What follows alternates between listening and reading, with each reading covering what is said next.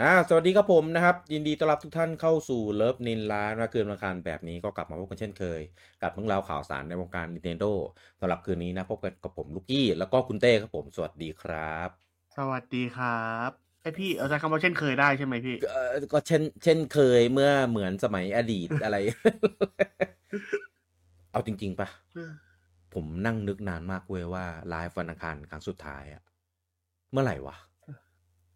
รายการอะไรวะไลฟ์ไลฟ์อะไรก็ไม่รู้ เพราะว่าล่าสุดก่อนที่ไลฟ์อันเนี้ย จะเป็นควรจะเป็นเอ่อป้ายยา เออ แต่ว่าที่ไลฟ์สุดล่าสุดจริง ๆ อะ เป็น Direct Mario เอ๊ะไม่ใช่ไม่ Direct ใหญ่ ถ้าล่าสุดจริง ๆ พี่จะไลฟ์เอเอพี่อะ อ๋อ เออเออที่เป็น First Impression FC ยี่สี่ ใช่เป็น FC แล้วก็ย้อนกลับไปอีกทีนึงก็เป็น First Impression F Zero ที่ต่อจาก Direct เออเออเออกันเอยาอเออ ก็คือไม่ไม่ไม่ใช่ไลฟ์วันอังคารเลยสักอันเดียว แล้ววันอังคารเราไลฟ์อะไรไม่รู้อะจำไม่ได้อะคุยข่าวลือสวิตสอง โอ้โห นานมาก เดือนกันยา ก็คือก็คือช่วงที่ปูจังบอกว่าอย่าพึ่งอย่าพึ่งคุยเดี๋ยวให้รอด้วยใช่ไหมเออมาเออขนาดนั้นแล้วบูจังก็ไม่มาอีกเออแล้วปูจังก็ไม่ว่างอีกเลย ตอนนี้ก็ยังไม่ว่างอีกเช่นกันอืมเออนะครับ ก็อ่าแต่ว่าตั้งใจเอาไว้อยู่แล้ว เนี่ยนะครับ ว่าเดี๋ยวในช่วงของวันนี้สัปดาห์นี้เนี่ยนะครับ เราจะมาไลฟ์กันนะครับกับ All About Super Mario Bros. Wonder นะครับ ก็รวมทุกอย่างที่ควรรู้ก่อนซื้อนะครับ ซึ่งจริงๆแล้วแฟนมาริโอไม่ต้องไม่ต้องบอกหรอก เออเขาซื้อบัตรนี้กดเอาไอคอนมาดมนอนกอดอ๋ออ๋ออ๋องั้นคือพี่จะปิดไลฟ์เลยใช่ปะเออใช่ใช่แผ่นเผินนี่คือสั่งรอนอนกอดกันหมดแล้ว เอ้ยจริง ๆ ตั้งกะตั้งกะทำทำไลฟ์ทำอะไรมา เราไม่เคยมาออเบลมาริโอภาคหลักเลยนะ เพราะว่าตอนที่ออกดิโอซี่ดิไม่ได้ซี่ทำใช่ปะเออตอนนั้นเรายังไม่มีไลฟ์ไงตอนนนระบบไลฟ์ของ Facebook อะไรเงี้ยเรายังไม่ได้มาแบบทำกันเป็น เป็นเป็นเรื่องเป็นราวาตอนนี้เริ่มมีไลฟ์แล้วแต่ไม่ได้ไม่ยังถวายหัวหมูอยู่เลยมั้งตอนนั้นอะ ไม่แน่ใจ เออ แต่ว่ายังยังไม่มีรายการออเบลแน่นอน เพราะว่าออเบลแรกที่เราทำก็คือ Warframe จะกลับไปดูก็ไม่ได้เพราะว่า YouTube Facebook มันไม่เก็บอะไรไว้ให้เท่าไหร่เออดูดูในนี่ได้เพจขนาดในเพจยังไม่เก็บมาให้เลยพี่ เดี๋ยวเดี๋ยวเราอย่าเพิ่งเราอย่าเพิ่งเปิดเรื่องนั้น เดี๋ยวยาว อืม อะ ก็ ก็นี่น่าจะเป็นจริง ๆอะผมก็นั่งนั่งดูเอ๊ะกำลังนึกว่าคราวที่แล้วอะบรรยากาศการพูดออเบลมาริโอภาคเก่าๆเนี่ยมันเป็นยังไงวะนึกนึกไปนึกมั้งทำไมรู้เหมือนไม่เคยเลย เออ ก็เลย อะเนี่ยแหละ น่าจะเป็นการทำออเบลครั้งแรกๆเออของมาริโอภาคหลักเออนะครับ ซึ่งจริง ๆ อะ ต่อให้นับ Odyssey อะก็ไม่เหมือนกัน เพราะว่า Odyssey มันเป็นภาค 3D เออ ส่วน Wonder เออ Wonder เนี่ยก็เป็น Mario เจนใหม่เป็นเจเนอเรชันใหม่ ครับครับเต้ว่าไอ้นี่เราไม่ได้ปะไม่ได้ออกมาหรอพี่ไอตอนไอ Bowser Fury เหรอะแต่มันก็เป็นภาคพอร์ตไงพอร์ตแล้วก็เติมภาคเสริมมีไลฟ์มาปะไม่แน่ใจ น่าจะมีนะคุณคุณไม่ไม่น่ามีพไลลาฟ์ดเล่น แต่ไม่แน่ใจว่าไอออบอลทำหรือเปล่าอืมน่าจะมีแหละ แต่ไม่แต่ไม่มั่นใจ เออ แต่ก็ไม่ไม่เหมือนกันอยู่ดี เออจริง ๆ ตอนนี้มาริโอมันมีสามลายนะฮะแล้วก็คือลาย 3D นะครับ ที่ล่าสุดออกเป็นภาค Odyssey เนี่ยนะครับก่อนหน้านั้นก็จะเป็นพวก เอ่ออะไรอะ Galaxy เอ่อเป็น Sunshine เออ64ที่ก็ทำเป็น Melo 3D All Star เออ แบบนั้นอะมันเดี๋ยวก็มีคนงงแงแบบพี่ออสตาออสตาที่ไม่ออสตานั่นั่นแหละ แล้วก็เอ่อ่ามีลาย 2.5D เออนะครับที่เป็นภาคที่ใช้ชื่อว่า 3D นะ แต่ว่าตัวเกมจริงๆมันเป็น 2.5D ก็คือภาค 3D Land กับ 3D World เออออกมาแค่ 2 ภาคนะครับแล้วก็เป็นอันนี้เป็นลายตัว main main series นะครับ ที่เป็น line side-scroll action platformer เนี่ยนะครับ ซึ่ง ถ้านับสมัยเมื่อก่อนเนี่ยก็จะมีภาค1 2 3อ่าบวกหนึ่งเออต้องเรียกอย่างนี้ เพราะว่าของอเมริกากับญี่ปุ่นมันจะมีความแตกต่างกันหน่อยนึงเออภาคหนึ่งเหมือนกัน ส่วนภาค2เนี่ยจะเป็นคนละแบบภาค2ของญี่ปุ่นก็คือภาค2 Lost Level ภาค2ของอเมริกาคือภาค2 USA ที่เป็นถอนหญ้าเออนะครับแล้วก็ภาค3ก็กลับมาเป็นเหมือนกันนะครับก็คือมีสามบวกหนึ่งภาคนะครับแล้วก็มาเป็นภาค Super Mario World นะครับที่ที่เป็นเอ่อเมนซีรีส์ของ Mario นะครับหลังจากนั้นก็เปลี่ยนมาเป็นภาค New อ่าภาค New ก็มีทั้งหมด 4 ภาคด้วยกันก็คือ New 1ที่ลงบน DS New New V นิวนิวแหมนิววีแล้วก็เป็นนิวแล้วก็ New นิววีนิว2สองก่อน New V ก่ก่ออนนเหรออ่าทำไมทำไมนิวมันชื่อนิวสองมันเป็นลง V ไง ถ้าลงคอนโซลคงไม่ใช้คือเครื่องแหละ อ่า New V แล้วก็เป็น New 2ลง 3DS แล้วก็ New U ลง Wii U เออสี่ภาค แต่ว่า คือภาคหนึ่งภาคหนึ่งถึง World ในสมัยคลาสสิกอะแต่ละภาคมันจะมีความที่แบบแตกต่างไม่เหมือนกันเลยสักภาค เออ แต่พอมาเป็นภาค New อะมันเหมือนแบบ เป็นภาคต่ออะเออเอา essence เอาคอนเซปต์เอาจังหวะของมาริโออะไรเงี้ยเอามาเอามาต่อยอดเอามาใส่กิมมิคเพิ่มในในของแต่ละภาค เออ แล้วก็ทำให้รู้สึกว่ามันมันมันไม่ค่อยมีความหลากหลาย ไม่ค่อยมีความแตกต่าง มันไม่ค่อยฉีกเหมือนมาริโอเมื่อก่อนที่เป็น side scroll นะ แล้วพอหลังจากออกภาค New U เออไปเมื่อตอน Wii U มันก็ไม่เคยออกภาคใหม่เออที่เป็นเป็น main series ของอ่า 2D side scroll action platformer อีกเลยเนี่ยนะครับระหว่างนั้นก็มีออกเนี่ยออก a l e x i ออก Odyssey ออก 3D Land 3D World อะไรเงี้ยเออแต่ว่าที่เป็น side scroll แบบ original ดั้งเดิมเนี่ย มันมันไม่เคยมีอีกเลยนะครับ ก็อันนี้ก็จะเป็นการกลับมาอีกครั้งนะครับ ของภาคเอ่อแบบ 2D เอ่อ action side plat อะไรวะ side scroll platformer เออนะครับ ก็หายไปกว่า 11 ปีเออนะครับ เพราะว่าภาค New Super Mario Bros. U เนี่ยออกอ่าตั้งแต่ปี 2012 ก็คือพร้อมพร้อม Wii U เนี่ยเป็น launch title ของ Wii U ในตอนนั้นเนี่ย แต่แต่นะครับถ้าเกิดนับไอ้นิวซูเปอร์หรือจิยูด้วยก็ได้เป็นแค่สิบปีผมมันเป็น DLC ไง ช่างมันเถอะนั่นแหละมันตั้งชื่อกวนประสาทเฉยๆอืมเยออฟหรือจิเออมันเป็น Year of หรือจีตอนนั้นนะอืม อะ ก็อ่าตัวเกมก็กลับไปเข้าไปสู่ อ่าในมือของป๋าทากาจิเทสึกะอีกครั้งหนึ่งนะครับ ก็เป็นคนที่อ่าดูแล นะครับในเรื่องเรื่องของการพัฒนาซีรีส์มาริโออ่าที่ที่ที่ก็เรียกอะไรอยู่อยู่มานานอะว่าง่ายๆเออเป็นเป็นมือเก่าในการทำมาริโอนะครับ เพราะว่าตอนภาคอ่าภาคภาค Odyssey เนี่ย จะเป็นป๋าโคอิซึมิเออมามาดูแลนะครับบรรยากาศก็จะเป็นอีกอย่างหนึ่งของมาริโอเออจะไม่เหมือนมาริโอที่เราเคยเล่นนะครับ อันนี้ก็กลับไปสู่อ่าในมือของป๋าตากาชิเทสึกะนะครับ แล้วก็ มี director นะครับ เป็นอ่าป๋าชิโร่อ่าโมอุริอ่านะครับผมก็ก็มากำกับดูแลนะครับ ซึ่งซึ่งผมมาแอบกังวลนิดๆเพราะว่าป๋าอ่าโมอุริเนี่ย เป็นคนที่กำกับซูเปอร์อ่า New Super Mario U ซึ่งเป็นภาคที่ผมก็ก็เอ่อผมผมชอบน้อยสุดในบรรดาตระกูล New เออคือคือภาค New U เนี่ยมัน ผมว่าไอเดียเหมือนไอเดียมันตันๆ แล้วก็ด่านก็ไม่ได้แบบหวือหวาอะไรมากอะไรเงี้ย เล่นแล้วก็ก็เออก็ก็ดีตามตามตามมาตรฐานของมาริโออะแต่มันไม่ได้นำเสนออะไรที่เรารู้สึกว่าว้าวอะไรเงี้ย โดยเฉพาะไอชุดกระลอกนี่คือแบบเฉยๆมาก ผมแทบไม่ใช้เลย เออผมไปใช้ไอ้นี่มากกว่า ไอหมวกหมวกคอปเตอร์อะหมวกคอปเตอร์เอาไม่ไผ่เขาอะเขาด้วยไพ่เขาด้วยไพ่เอออันนั้นอะเวิร์กเวิร์กมาก เออเพราะมันบังคับยากแล้วก็ไม่ไม่น่ารัก แล้วก็อะไรก็ไม่รู้อะผมว่ามันก็คล้ายๆ กับตอนใช้ผ้าคลุมของของภาคภาค World อะเออ ก็เลย ไม่ไม่ไม่ค่อยปลื้มเท่าไหร่เออนะครับ ซึ่งซึ่งในในระหว่างนั้นนะมันจะมีครบรอบ30ปีของมาริโอก็มีการออก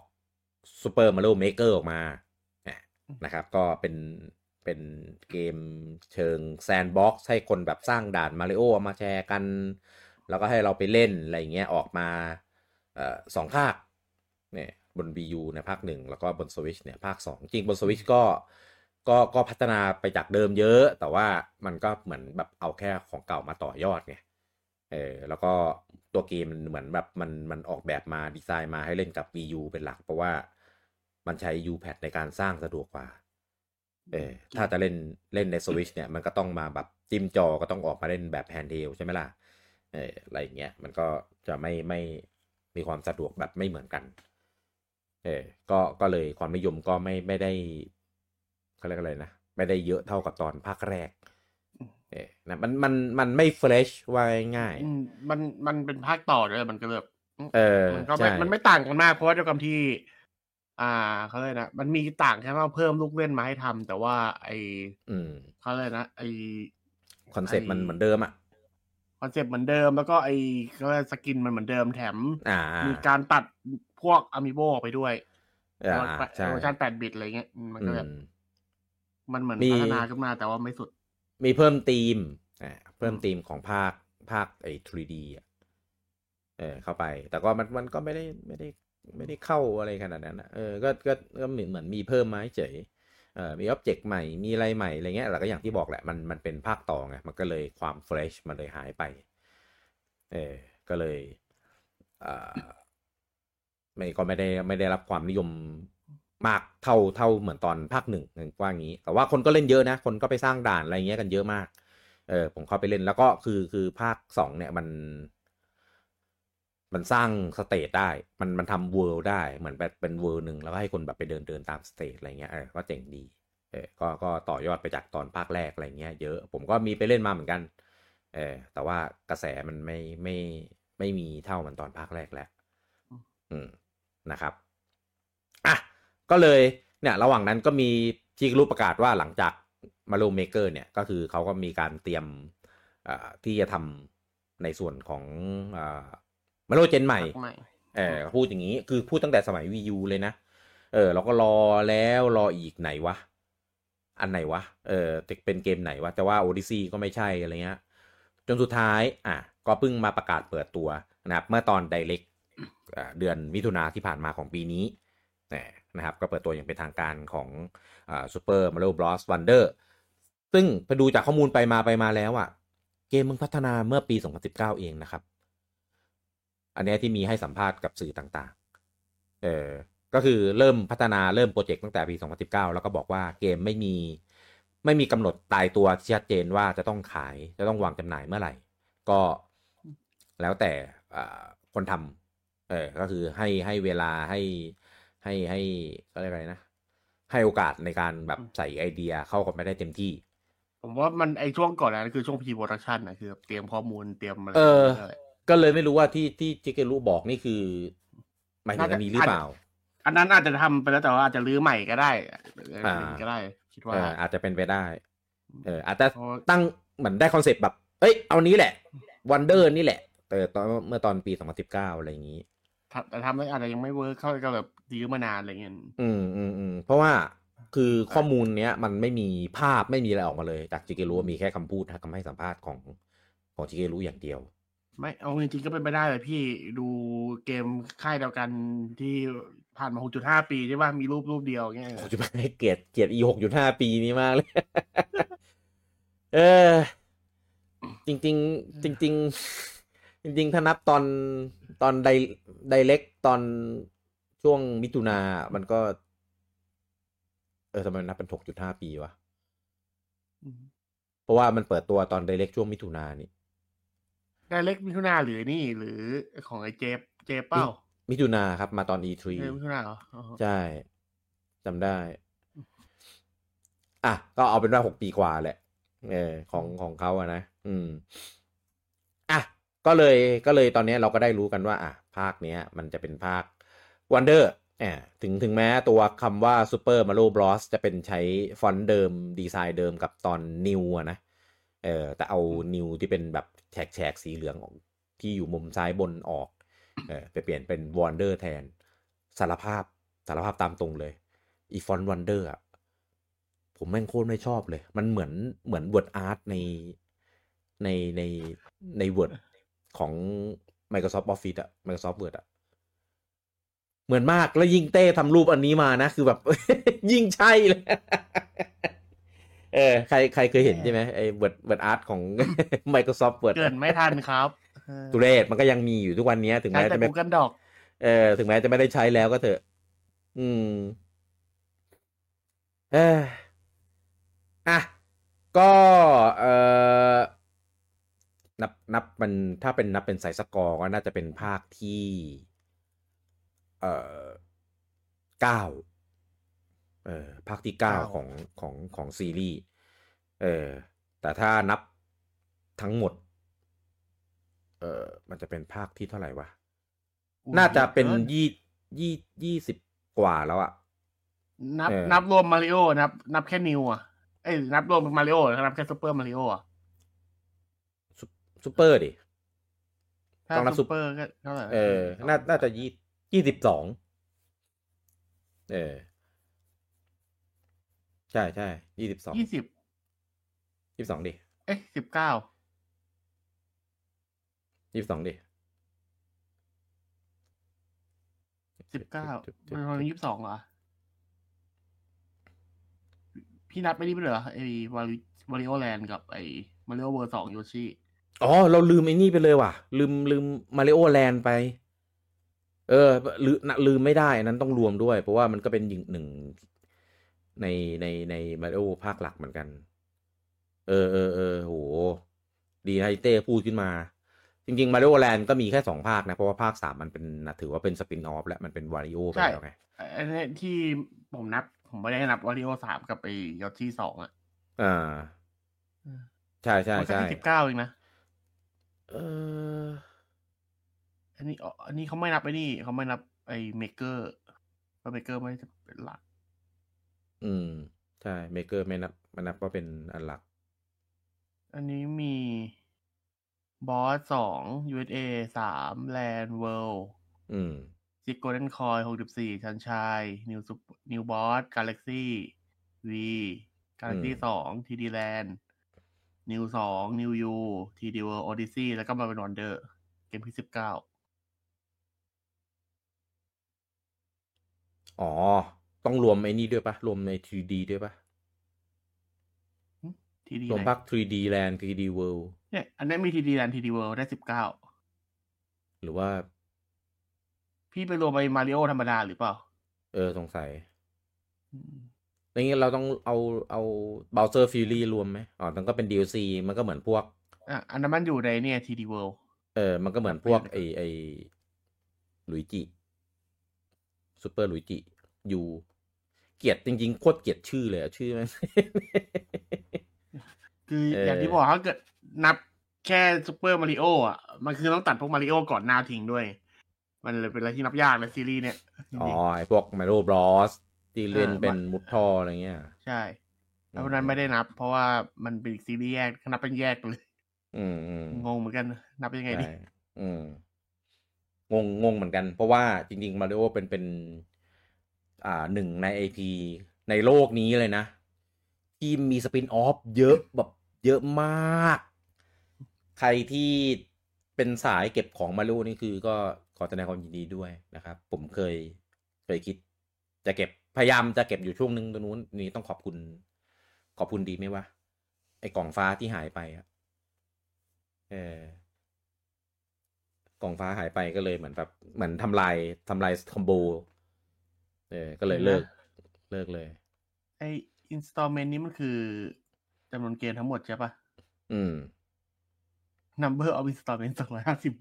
หมายถึงมาริโอทั้งหมดใช่ไหม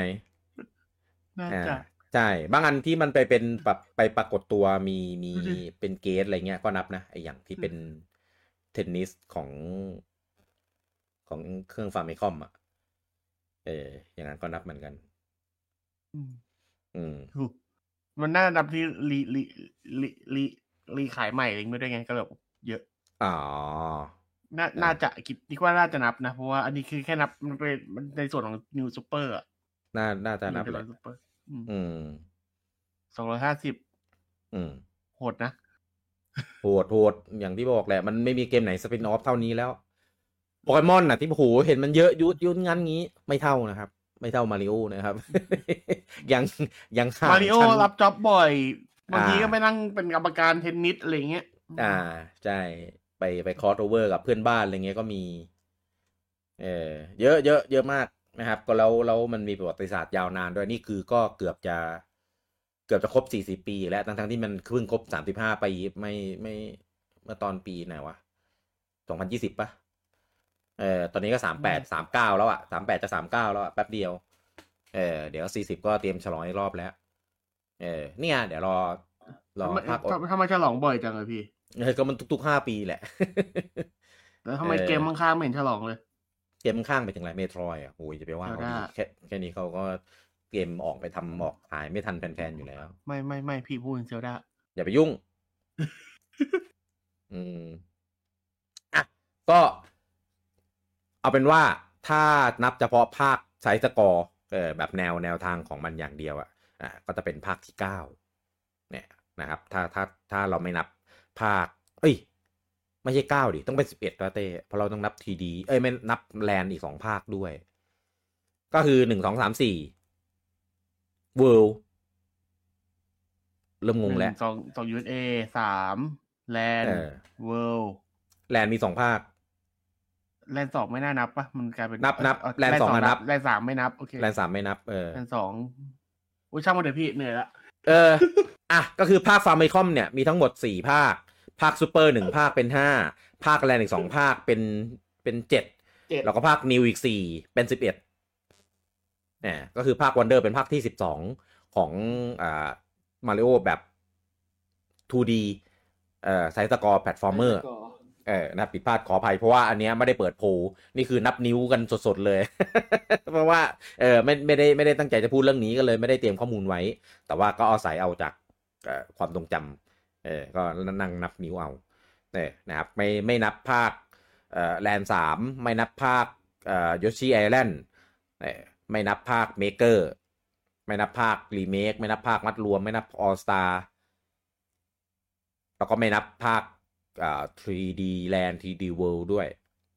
เออนะเพราะว่าจริงๆอันนั้นน่ะคือ gameplay เหมือนจะมันจะเป็น platformer เหมือนกันแต่ว่าคอนเซปต์ในการเล่นไม่เหมือนกันเลยนะครับเออไม่เหมือนกันเลยมันจะเป็น 2.5D ผสมผสมคล้ายๆกับ 3D แต่ว่าก็ไม่ 3D สักทีเดียวเออคือมันมันจะมีเรื่องของแบบตกเขวทีเดียวตายอะไรเงี้ย ถ้าเป็น 3D มันจะมีเป็นเป็นหัวใจ เออนะครับ ก็ อ่านับเป็นภาคที่สิบสิบเท่าไหร่ว่าเมื่อกี้สิบเอ็ดประเทศเมื่อกี้นับสิบเอ็ดแล้ว อันนี้สิบสองปะเออช่างช่างมันเรามุเป็นเป็นเป็นเป็นเป็นเป็นเซตใหม่ของมาริโอครับผม เออเออเราเราเราลืมเป็นภาคแรกของเป็นภาคแรกของ gen ใหม่ของมาริโอครับ คือแล้วก็ผมไม่รู้ด้วยว่าพอหลังจากภาค Wonder สมมติมันสำเร็จนะ แล้วภาคหน้าเนี่ยเขาจะยังยังคงยึดแนวทางจากภาค Wonder เนี่ย เอาไปต่อยอดในในในครั้งต่อไปไหมชื่อเออชื่ออะไรพี่ Wonder Two เออ หรือหรือมันจะเป็นอย่างนั้นหรือเปล่ากลัว เออคือ คือไม่อยากให้มันเป็นแบบภาค New แล้วอะที่ อ่ามีแนวไม่ทางพี่ มันจะออกเป็นอย่างนี้พี่ Super Mario Bros. Wonder Deluxe โอ้ยแล้วก็ออกไปอีกแปดปี ไม่ถ้าถ้าเกมเขาเล่นเครื่องเก่าได้ก็ เอ้ยเออเครื่องเขาเล่นเกมเก่าได้ก็คงไม่ต้องมั้งอืไม่อันนั้นคือรวม DLC ให้ไงเอออ๋อ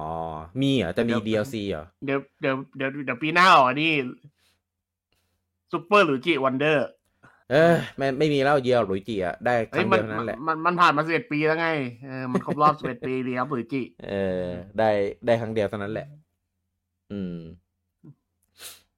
อะก็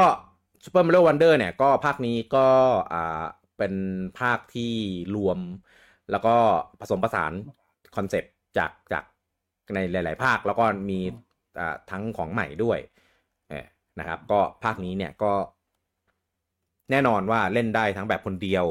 เล่นได้ทั้งแบบอ่าเขาชอบคือแบ่งจอยเล่นในจอเดียวกัน แล้วก็มีในส่วนของออนไลน์ด้วยนะออนไลน์เนี่ยก็มีมีมีสองแบบด้วยนะ นะครับผมก็เป็นภาคที่ค่อนข้าง ครบอ่าถ้าเป็นภาคก่อนๆแล้วบอกอุ้ยอยากเล่นออนไลน์อะไรเงี้ยไม่มีอะไรอย่างนี้อะอันเนี้ยเขาก็ใส่ไปครบแล้วก็ออนไลน์ก็ไม่ได้ ไม่ได้ทำมาให้มาเล่นด้วยกันแบบเฉยๆด้วยก็มีแต่มีแต่ต้อง disclaimerมอร์ก่อนว่าเรายังไม่เคย ยังไม่รู้ว่าออนไลน์เล่นจริง ๆ แต่จะ work แค่ไหนเออยังไม่รู้ work ไหมแต่ว่าเท่าที่ดูเราเห็นเราเห็นจากใน Direct เท่านั้นอืมเออจากที่เขาเอามาโชว์ในโอเวอร์วิวอะไรเงี้ยก็ก็ก็ดูดีดูน่าสนใจ เออก็จากปกติที่เราจะเห็นกันอยู่ในฉากอะไรเงี้ยก็จะกลายเป็นแบบเงาเงาๆตัวใสๆเอออะไรเงี้ยยังไม่รู้ว่าจะ work แค่ไหน ที่ต้อง disclaimer ไว้ก่อนเพราะว่าเราเจ็บปวดอาการออนไลน์ของ Nintendo มาล่าสุดเลยจากเกมมาริโอเออเหมือนกันเนี่ยแหละเออเออคือคือดูจากคลิปอะเออก็ดูดีเออดูดูน่าสนุกดีแต่ของจริงไม่รู้ เออของจริงเดี๋ยวต้องรอรอเล่นจริง ๆ ก่อนนะครับ แล้วก็เออ ก็ภาคนี้ก็มีตัวละครเออเอาเอาเอากลับมาเยอะเลยเล่นได้เยอะเออเอามาเล่นเยอะเลยนะน่าจะเล่นได้เยอะหลักๆก็ที่สุดเลยป่ะภาคนี้ในอืมธรรมดาภาคหลักก็เลยนึกว่าภาคยูอะเยอะเยอะเยอะกว่าเยอะมากเยอะกว่า เพราะว่ามันโยชิมันแยกเป็นสี่ตัวยังไงก็เยอะกว่า อ่า โทษก็แยกสองตัวด้วยอืมก็คือหลัไม่กปๆกมีติมาริโอโทษแยกอยู่แล้วโทษแยกมีสองมาริโอยู่แล้วมีหลุยจิมีเจ้าหญิงอืมพีชอ่ามีเล่นเป็นหญิงมีพีชได้นะอ่ามีเดซี่ มีใช่โทษมีมาใหม่อ่าโทษ เหลืองโทษฟ้า แล้วก็มีโทษเด็ดโทษเด็ดมาเพิ่มโทษใช่ฟ้าไปอยู่แล้ว แล้วก็มีโยชิสี่สี แล้วก็มีแนบบิดแนบบิดเนี่ยโยชิกับแนบบิดเนี่ยจะเป็นโหมดง่ายอืมคือนะครับไม่อ่าโยชิกับแนบบิดใช้ของไม่ได้ต้องบอกอย่างอ่านี้ด้วยใช่จะไม่มีเก็บ power up แต่ว่าก็จะไม่ตาย อืมนะครับ ก็แล้วก็จะมีสกิลมีท่าอะไรที่แบบเวอร์กว่าคนอื่นเขา เออแต่ว่าอย่างแนบอย่างแนบบิดคือโดนชนไม่เป็นไร แต่โยชิอ่าก็คือกระกระเพื่อมเท้าอะ อ่าใช่ว่ายมันจะมีอากาศอะมันจะมีว่ายอากาศได้จะมีมีถีบเท้ากลางอากาศอะไรอย่างนี้อืมเนี่ยแล้วก็พวก action เก่าๆที่ที่เคยมีในภาคก่อนเนี่ยก็มาอย่างเช่น อ่าชิ่งกำแพงอ่าชิ่งผนังอะไรอย่างนี้ มีมีอ่ากระแทกพื้นอ่านะครับ มีแล้วก็มีอ่าโยชิอย่างที่บอกนะเป็นท่าท่าอ่าถีบเท้ากลางอากาศ เออกระทุ้งเท้าเท้าว่ายอากาศอืม แล้วก็อ่าก็มีเป็นเป็นภาคที่ยังคงใช้ระบบเรื่องของ power up เนี่ยนะครับ ก็ power up ภาคเนี้ย ก็ของเก่าที่มาเนี่ยก็จะมีอ่าแน่นอนเห็ดต้องมีอยู่แล้วนะครับ ดอกไม้ไฟอ่ามานะครับ แล้วก็เอ่อดาวอ่าดาวก็เป็นเป็นดาวอมตะนะฮะคืออันนี้ทำให้เห็นเลยว่าตัวเวลาเก็บดาวเนี่ยไม่ใช่แค่กระพริบแต่เป็นตัวสีแบบลุ้งๆเลย เนี่ยเหมือนเหมือนภาคภาคโอดิซี่มั้งเออที่ตัวมันเป็นต้องบอกลุว่างๆอะ ภาคนี้คือเปลี่ยน visual ไปเยอะ เยอะหรือเป็นว่าเป็นเป็นเยอะมารือว่าเป็นน่าน่าจะเป็นมาริโอภาคหลักภาคที่กลับมา wow อีกครั้งหลังจากแบบอืม engine เดิมมาตลอดอะเนอะมันก็แบบอืมไม่ค่อยได้ wow เท่าไหร่ใช่ใช่ใช่เอาเอาทำทำทำใหม่ เยอะว่างี้ ไม่ไม่ไม่ค่อยได้ reuse เท่าไหร่ อ่าใช่มีมีเรื่องของฉากเรื่องของอะไรเงี้ยที่เราอาจจะแบบเอ้ยคุ้นๆเหมือนเคยเห็นแล้วอะไรเงี้ยอ่าหน้าหน้าตาคล้าย ๆเดิม แต่ว่าตัวแอนิเมชันตัว power up effect อะไรเงี้ยอ่าทำใหม่แน่นอน เอออันเนี้ยอันเนี้ยเจ๋งดีนะครับ ก็อ่าก็มี power up ใหม่อ่าที่เราเห็นเขาโชว์อยู่ใน direct นะครับอ่าก็จะมีแน่นอนเป็นเหมือน Apple นะหรืออะไรไม่รู้อะ น่าจะแอปเปิลเออเป็นเป็นช้างเนี่ยพอเก็บปุ๊บก็จะแปลงร่าง อันนี้คืออันเนี้ยแปลกจากซีรีส์มาริโอนะปกติมาริโอเนี่ย ปกติมาริโอจะเป็นคอสเพลย์อ่า มันจะเป็นสวมชุดอ่าสวมชุดคอสเพลย์อย่างที่เต้บอกนะครับ แต่ว่าอันเนี้ยคือแปลงร่างเออเปลี่ยนร่างตัวเองกลายเป็นช้างเลยคือ transform เลยเออแปลกมากเราเราไม่เคยเห็นมาริโออ่าเปลี่ยนเปลี่ยนรูปร่างตัวเองแบบนี้มาก่อน เออ ก็ถือว่าแปลกดี ไม่รู้ว่าจะมีมีมีเรื่องของการอธิบายในส่วนนี้ไหมเสริมนิดนึงเผื่อใครแย้งมา โอดิซี่ไม่นับนะครับ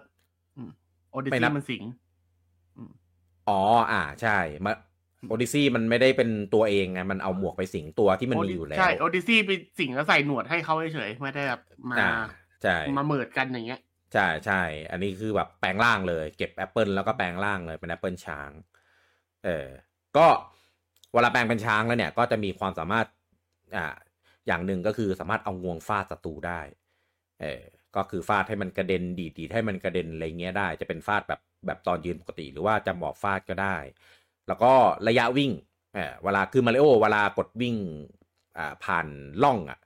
มันจะมันจะวิ่งได้อยู่แล้ว แต่ว่าร่องต้องมีไซส์เท่าตัวมาริโอเออแต่พอเป็นช้างเนี่ยร่องที่วิ่งผ่านได้ก็จะเป็นร่องที่กว้างขึ้นเป็นสองบล็อกเออจากบล็อกเดียวก็จะเป็นสองบล็อก นะครับ แล้วก็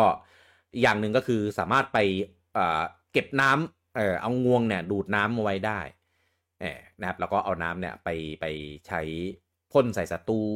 หรือว่าพ่นใส่ดอกไม้ตามฉากอะไรเงี้ยก็ได้เหมือนกันเออนะครับอันนี้ก็เป็นเป็น power up ของของช้างที่มีในภาคนี้ก็เป็นหนึ่งในไฮไลท์ของ power up ในในภาคนี้เลยนะครับ คิดว่าน่าจะมีอะไรให้ได้เห็นมากกว่านี้นะครับ แต่ว่าเท่าที่ปู่โชว์คือ มีประมาณนี้นะครับอีกอันหนึ่งก็ครับก็คือเป็นอ่าเป็นดอกไม้ฟองน้ำนะนะครับ ก็คืออันเนี้ยเป็นเหมือนเป็นอีกหนึ่งหนึ่งแขนงของตระกูลดอกไม้อะก็จะมีดอกไม้ไฟ ดอกไม้น้ำแข็งอะไรอย่างนี้ใช่ไหมอันเนี้ยเป็นดอกไม้ฟองสบู่เออฟองน้ำตอนแรกผมนึกว่าเคยมีมาแล้วสิแต่เป็นคุณว่าแบบโดนยิงเข้าสบู่หรอมันอ๋อมันคือนี่มันคือแบบพวกของไอ้ แพนกวินพวกนี้ปะใช่เป็นตัวตัวอื่นพวกนี้ เป็นตัวอื่นปล่อยมายดชีฟอง ใช่ อันนี้คือคือใส่เลยก็คือเวลาเก็บแล้วก็เปลี่ยนเปลี่ยนเปลี่ยนสีชุดเออเหมือนพวกดอกไม้ไฟ ดอกไม้น้ำแข็งอะไรอย่างนี้เออเป็นชุดแล้วก็ความสามารถก็คือมาริโอเนี่ยก็คือจะสามารถอ่าคว้างเออคว้างฟองสบู่เออออกมาได้นะครับ ซึ่งฟองสบู่เนี่ยก็มีความสามารถในการขังศัตรูไว้ข้างในนั้นเออนะครับ แล้วก็อ่าสามารถอ่า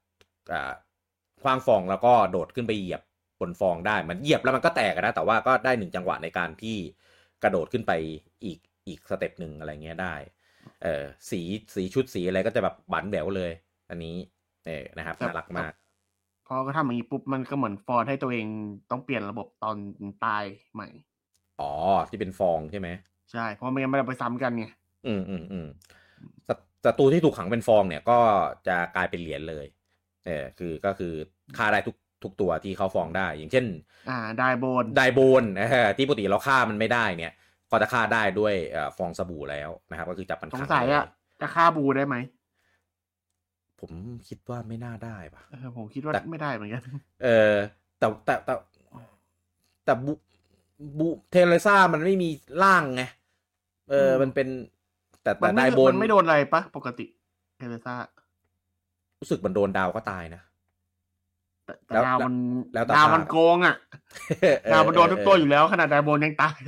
เออใช่ ก็คือเป็นอีกหนึ่งภาวะที่สามารถใช้จัดการกับ Dry Bone ได้นะครับแล้วก็อีกอันหนึ่งที่เขาเอามาโชว์นะครับ ก็คือเป็นอ่าเก็บสว่านนะครับพอเก็บแล้วก็มาเลโอเนี่ยก็จะได้สว่านติดตัวนะครับ ซึ่งสว่านเนี่ยก็จะวือหวาหน่อยนะครับ ใช้ได้ 2 แบบนะครับ ก็คือ 1 คือใช้ของภาคพื้นดิน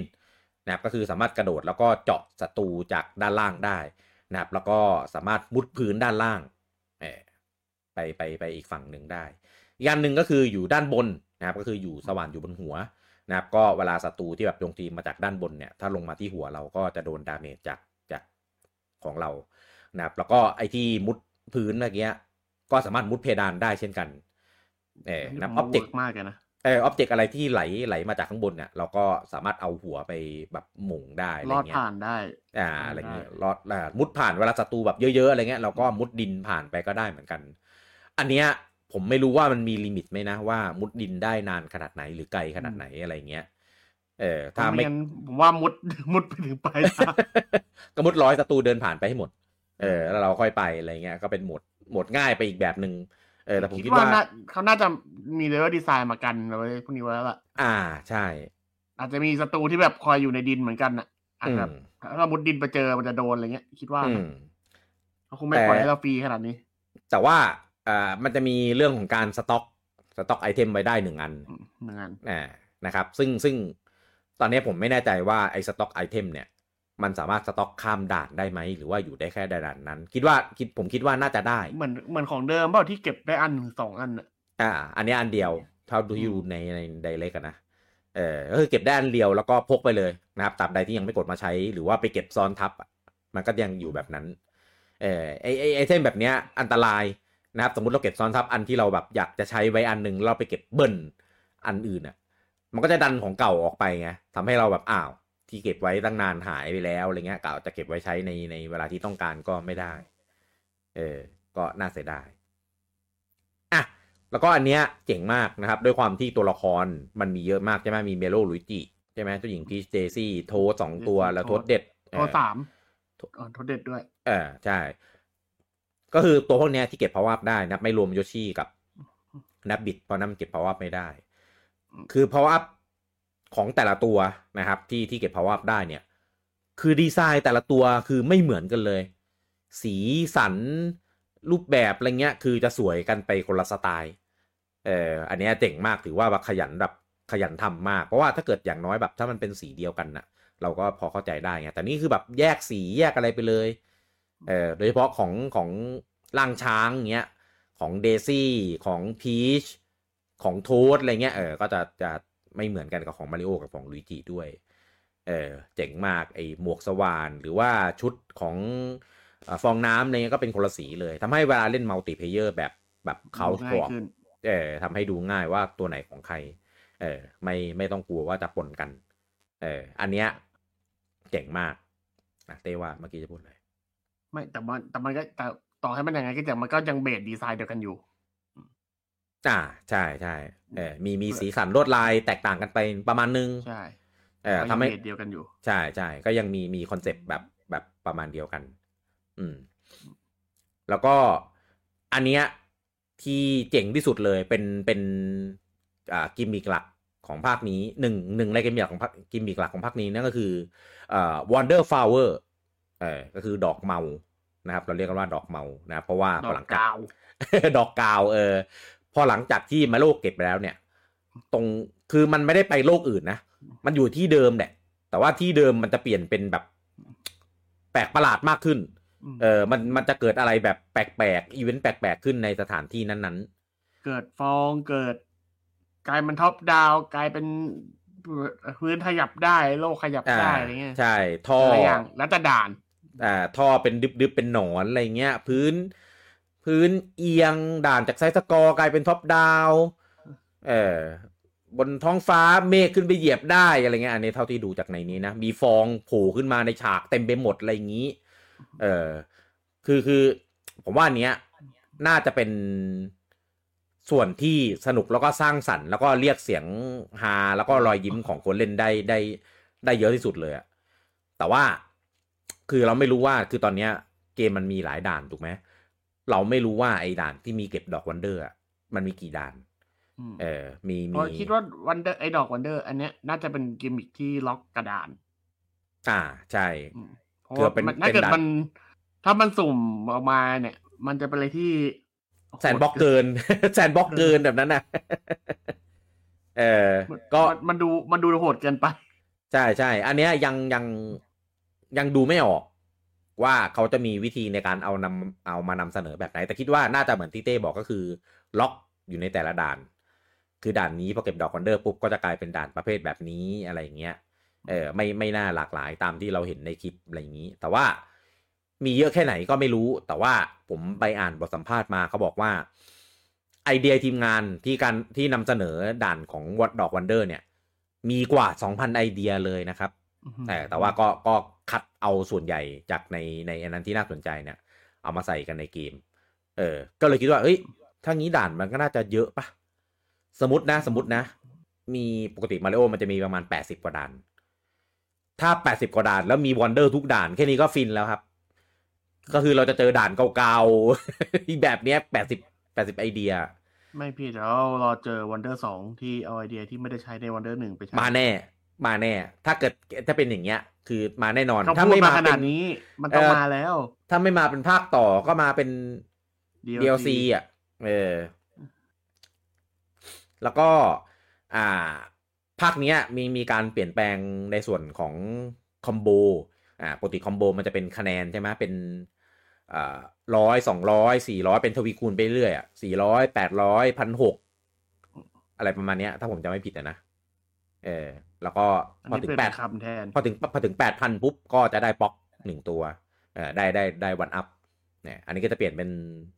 เป็นคำเป็นคำเออผมผมไม่รู้มันมันมีคำว่าอะไรบ้าง มันจะมีเป็นแบบประมาณนี้เอา good great awesome สุดท้ายจะเป็นแปลนสุดท้ายก็คือเป็น wonderful เออ นะครับนั่นก็นั่นก็แต่ว่าคอมโบเหมือนเป็นคอมโบแปดเหมือนกันคอมโบเดิมมาแหละ แต่ว่าเปลี่ยนลูกเล่นใหม่ ใช่ อ่า แล้วก็แน่นอนคิดว่าคะแนนมันดูไม่ค่อย make sense ในยุคนี้แล้วมั้งอ่า เท่าที่ผมดูในในโอเวอร์วิวอะ ไม่ไม่มีระบบคะแนนครับ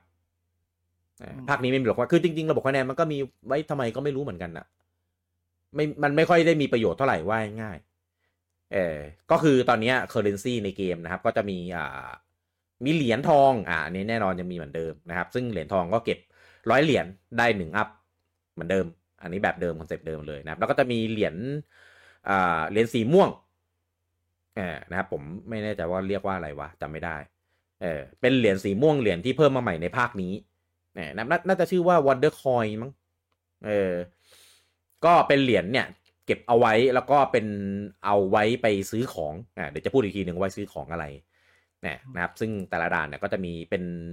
มีดอกแบบเก็บได้อันเดียว กับเก็บได้สิบอันได้ห้าอันอะไรเงี้ยมันจะมีมีหลายไซส์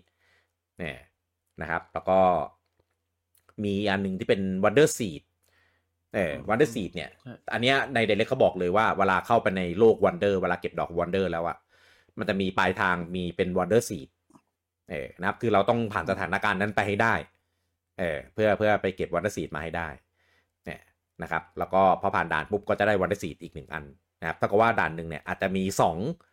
หรือมากกว่านั้นก็ไม่รู้เหมือนกันเออก็คือแน่ๆ ถ้ามี Wonder ก็แล้วก็มีท้ายด่านเนี่ยก็จะมีสองอันเนี่ยนะครับผมก็อันเนี้ยยังไม่รู้ว่าใช้ทำอะไรดอกวันเดอร์เนี่ย ถ้ามันมีเก็บเป็นจำนวนผมก็เลยคิดว่า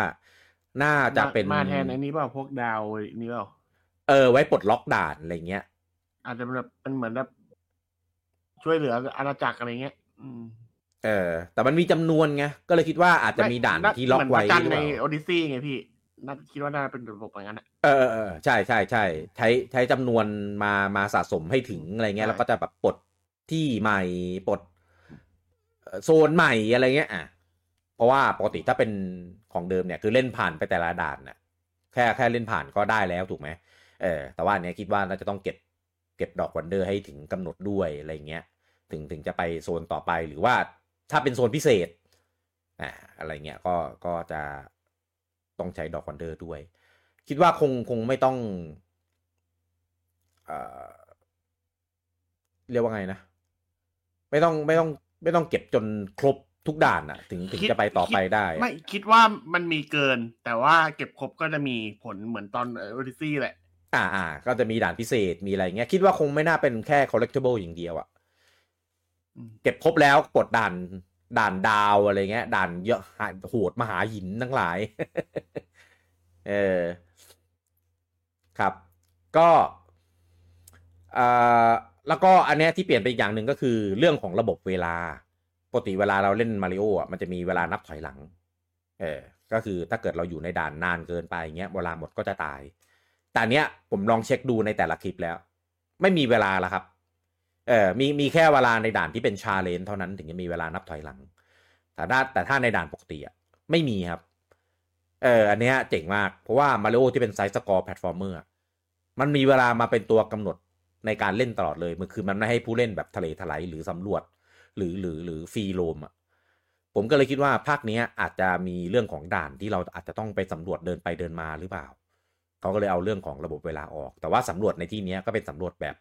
แบบ ไซตะกอแหละนะ เออ แต่ผมคิดว่าด่านไม่น่าไม่น่าเป็นด่านแบบมีความเป็นเมโทรวาเนียอะไรขนาดนั้นนะเพราะว่าเท่าที่ที่ที่เขาโชว์มามันยังมี world map มีด่านอะไรของมันอยู่ปกติไง เออ เป็นแต่แค่ผมยังนึกไม่ออกว่า การเอาการเอาเวลากำหนดออกของของของภาคเนี้ย ผมว่าน่าจะเหมืมือนเดิมแต่แต่ว่าทำมาเพื่อให้คนแบบสามารถอยู่เขาเลยนะยืนยืนแช่ผู้ช่วยคนอื่นได้อะไม่งั้นคนมันจะไม่ไม่สนใจช่วยคนอื่นไงอืม ผมว่าเวลามันดีอยู่ตรงที่เวลาเราไปเจอโดนอย่างบีเดลโดนขังตัวเองเงี้ยจบเลยนะ ถ้าไม่มีเวลา เออถ้ามีเวลาก็ยังปล่อยให้เวลาหมดแล้วก็ตายได้ไงเออ ก็เลยไม่รู้ว่าสมมติถ้าเกิดบีเดลมาเล่นแล้วขังตัวเองอีกอย่างเงี้ย เราไม่มีระบบเวลาเราทำไง บีเดลก็ขังอยู่งั้นตลอดการอ๋อแต่มันกดออกได้นี่ ไม่ปล่อยบีเดลไว้กันเลยพี่ เออไม่ถ้าเกิดมาเล่นโคออกกับผมแล้วมันขังตัวเองอะผมก็จะไปช่วยไม่ได้เปล่าเออ พี่ต้องพิจารณาตัวเองแล้วว่าพี่เล่นกับใครอยู่ เออ พี่ควรรู้แต่ก่อนเล่นแล้วอ๋อน่าจะทำใจไว้ล่วงหน้าแล้วใช่ไหมใช่ เออเออเออเอออะก็ในโซนของ World Map เมื่อกี้พูดไปแล้วนะครับ World Map เนี่ยจะมีอยู่ 2 โซน ก็คือเป็นโซนที่ เลือกเป็นด่านๆแบบปกติ แล้วก็จะเป็นโซนที่เป็นเหมือนเดินได้กึ่งเกือบอิสระนะครับ อันนี้จะเป็นคล้ายๆกับภาคภาค 3D World เนี่ยที่จะเป็นคือด่านมันมีต้องเดินเข้าเหมือนเดิมแหละ แต่ว่ามันจะมีโซนกว้างๆให้เราแบบเดินเดินได้อะไรเงี้ยไม่ได้เป็นเส้นๆ เออ แต่ว่าแบบเส้นๆก็มี ผมยังไม่รู้ว่าสองโซนนี้ต่างกันยังไง แล้วก็เลือกเอามาใช้ยังไง เออ แต่ว่า แต่ว่าเท่าเท่าที่เขาโชว์มาในไดเรกกันนะครับ ก็คือโซนที่เป็นโซนกว้างๆเนี่ย เราจะเห็นคนอื่น ถ้าเราเล่นออนไลน์นะ เราจะเห็นเงาคนอื่นเดินไปเดินมาเดินไปเดินมาอยู่ในพื้นที่นั้นด้วยเนี่ยนะครับ อันนี้น่าจะเป็นโซนที่ free roam จริง ๆ เออ นะครับ แล้วก็จะมีร้านค้าอ่าร้านค้าที่จะให้เราเอาอ่า Wonder coin ไอเหรียญม่วงที่เพิ่มมาในภาคนี้ครับ ไปซื้อของ นะครับซึ่งซื้อของเนี่ยมันก็เดี๋ยวก็จะเป็นอีกหนึ่งระบบที่เพิ่มเป็น feature หลักๆ ที่จะเปลี่ยน gameplay ของภาคนี้ไปอีกอย่างหนึ่งเหมือนกันนะครับนั่นคือระบบเข็มกลัดนะครับหรือในเกมใช้ชื่อว่า badge เนี่ยเข็มกลัดเนี่ยก็จะเป็น เรียกว่าไงอะเป็นการใส่ skill อ่าคือมาริโอภาคเนี้ยอ่าเวลาเดินทางเนี่ยเห็นเห็นเป็นตัวตัวอย่างเงี้ยไม่ได้ไปคนเดียวนะครับ จะมีตัวละครที่เกาะติดกับมาริโอไปด้วย เนี่ยนะครับด้วยความที่ setting ภาคเนี้ยไม่ได้อยู่ใน Mushroom Kingdom จะอยู่ใน Flower Kingdom นะครับเป็นอีกหนึ่งอาณาจักร อันนี้เป็นเป็นการตั้ง setting ที่ฉลาดของปู่นะเพราะว่าถ้าเกิดเป็นอยู่ใน Mushroom Kingdom เนี่ย เราก็อาจจะเสียโอกาสในการเล่นเป็นเจ้าหญิงพีชได้ เอออันนี้ไปอยู่อาณาจักรอื่นซะเลย ก็คือแต่ว่าภาคที่พีชไม่โดนจับเราจะเล่นเป็นพีชได้เสมอ อ่า ใช่อย่างภาค 3D World อย่างเงี้ย อ่าไปอยู่อาณาจักรอื่นก็จะเล่นเล่นเป็นพีชได้ อืมแต่ว่า แต่ว่ายังไม่รู้นะว่าเอ่อทำไมถึงภาคนี้ไปอยู่ในใน Flower Kingdom คิดว่าน่าจะได้เหมือนเดิมแหละ ตามสูตรมาริโอก็คือ รับเชิญเชิญไปอะไรสักอย่าง เออคงคงไม่ได้ชวนไปกินเค้กมั้งเหมือนที่เจ้าหญิงพีเคยเชิญมาริโอไปอะเออคงจะเชิญไปอะไรสักอย่าง อ่าแล้วก็อันนี้เราเห็นในในในคลิปเลยว่าคุปป้าก็มาบุกแหมนะครับ มาบุกแล้วก็เหมือนเหมือนเก็บพลัง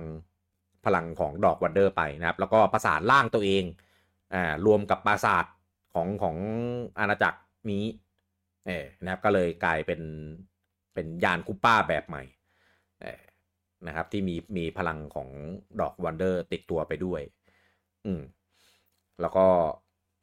อ่าก็เลยเราก็มาริโอแล้วก็เพื่อนๆที่อยู่ในที่นั้นพอดีอะไรเงี้ย ก็ต้องให้การช่วยเหลือ นะครับ ก็คือมีทั้งเจ้าหญิงพีชมีทั้งเดซี่อะไรเงี้ยด้วยนะครับ แล้วก็อ่าไอตัวเจ้าชายอะชื่อปินฟอร์เลียน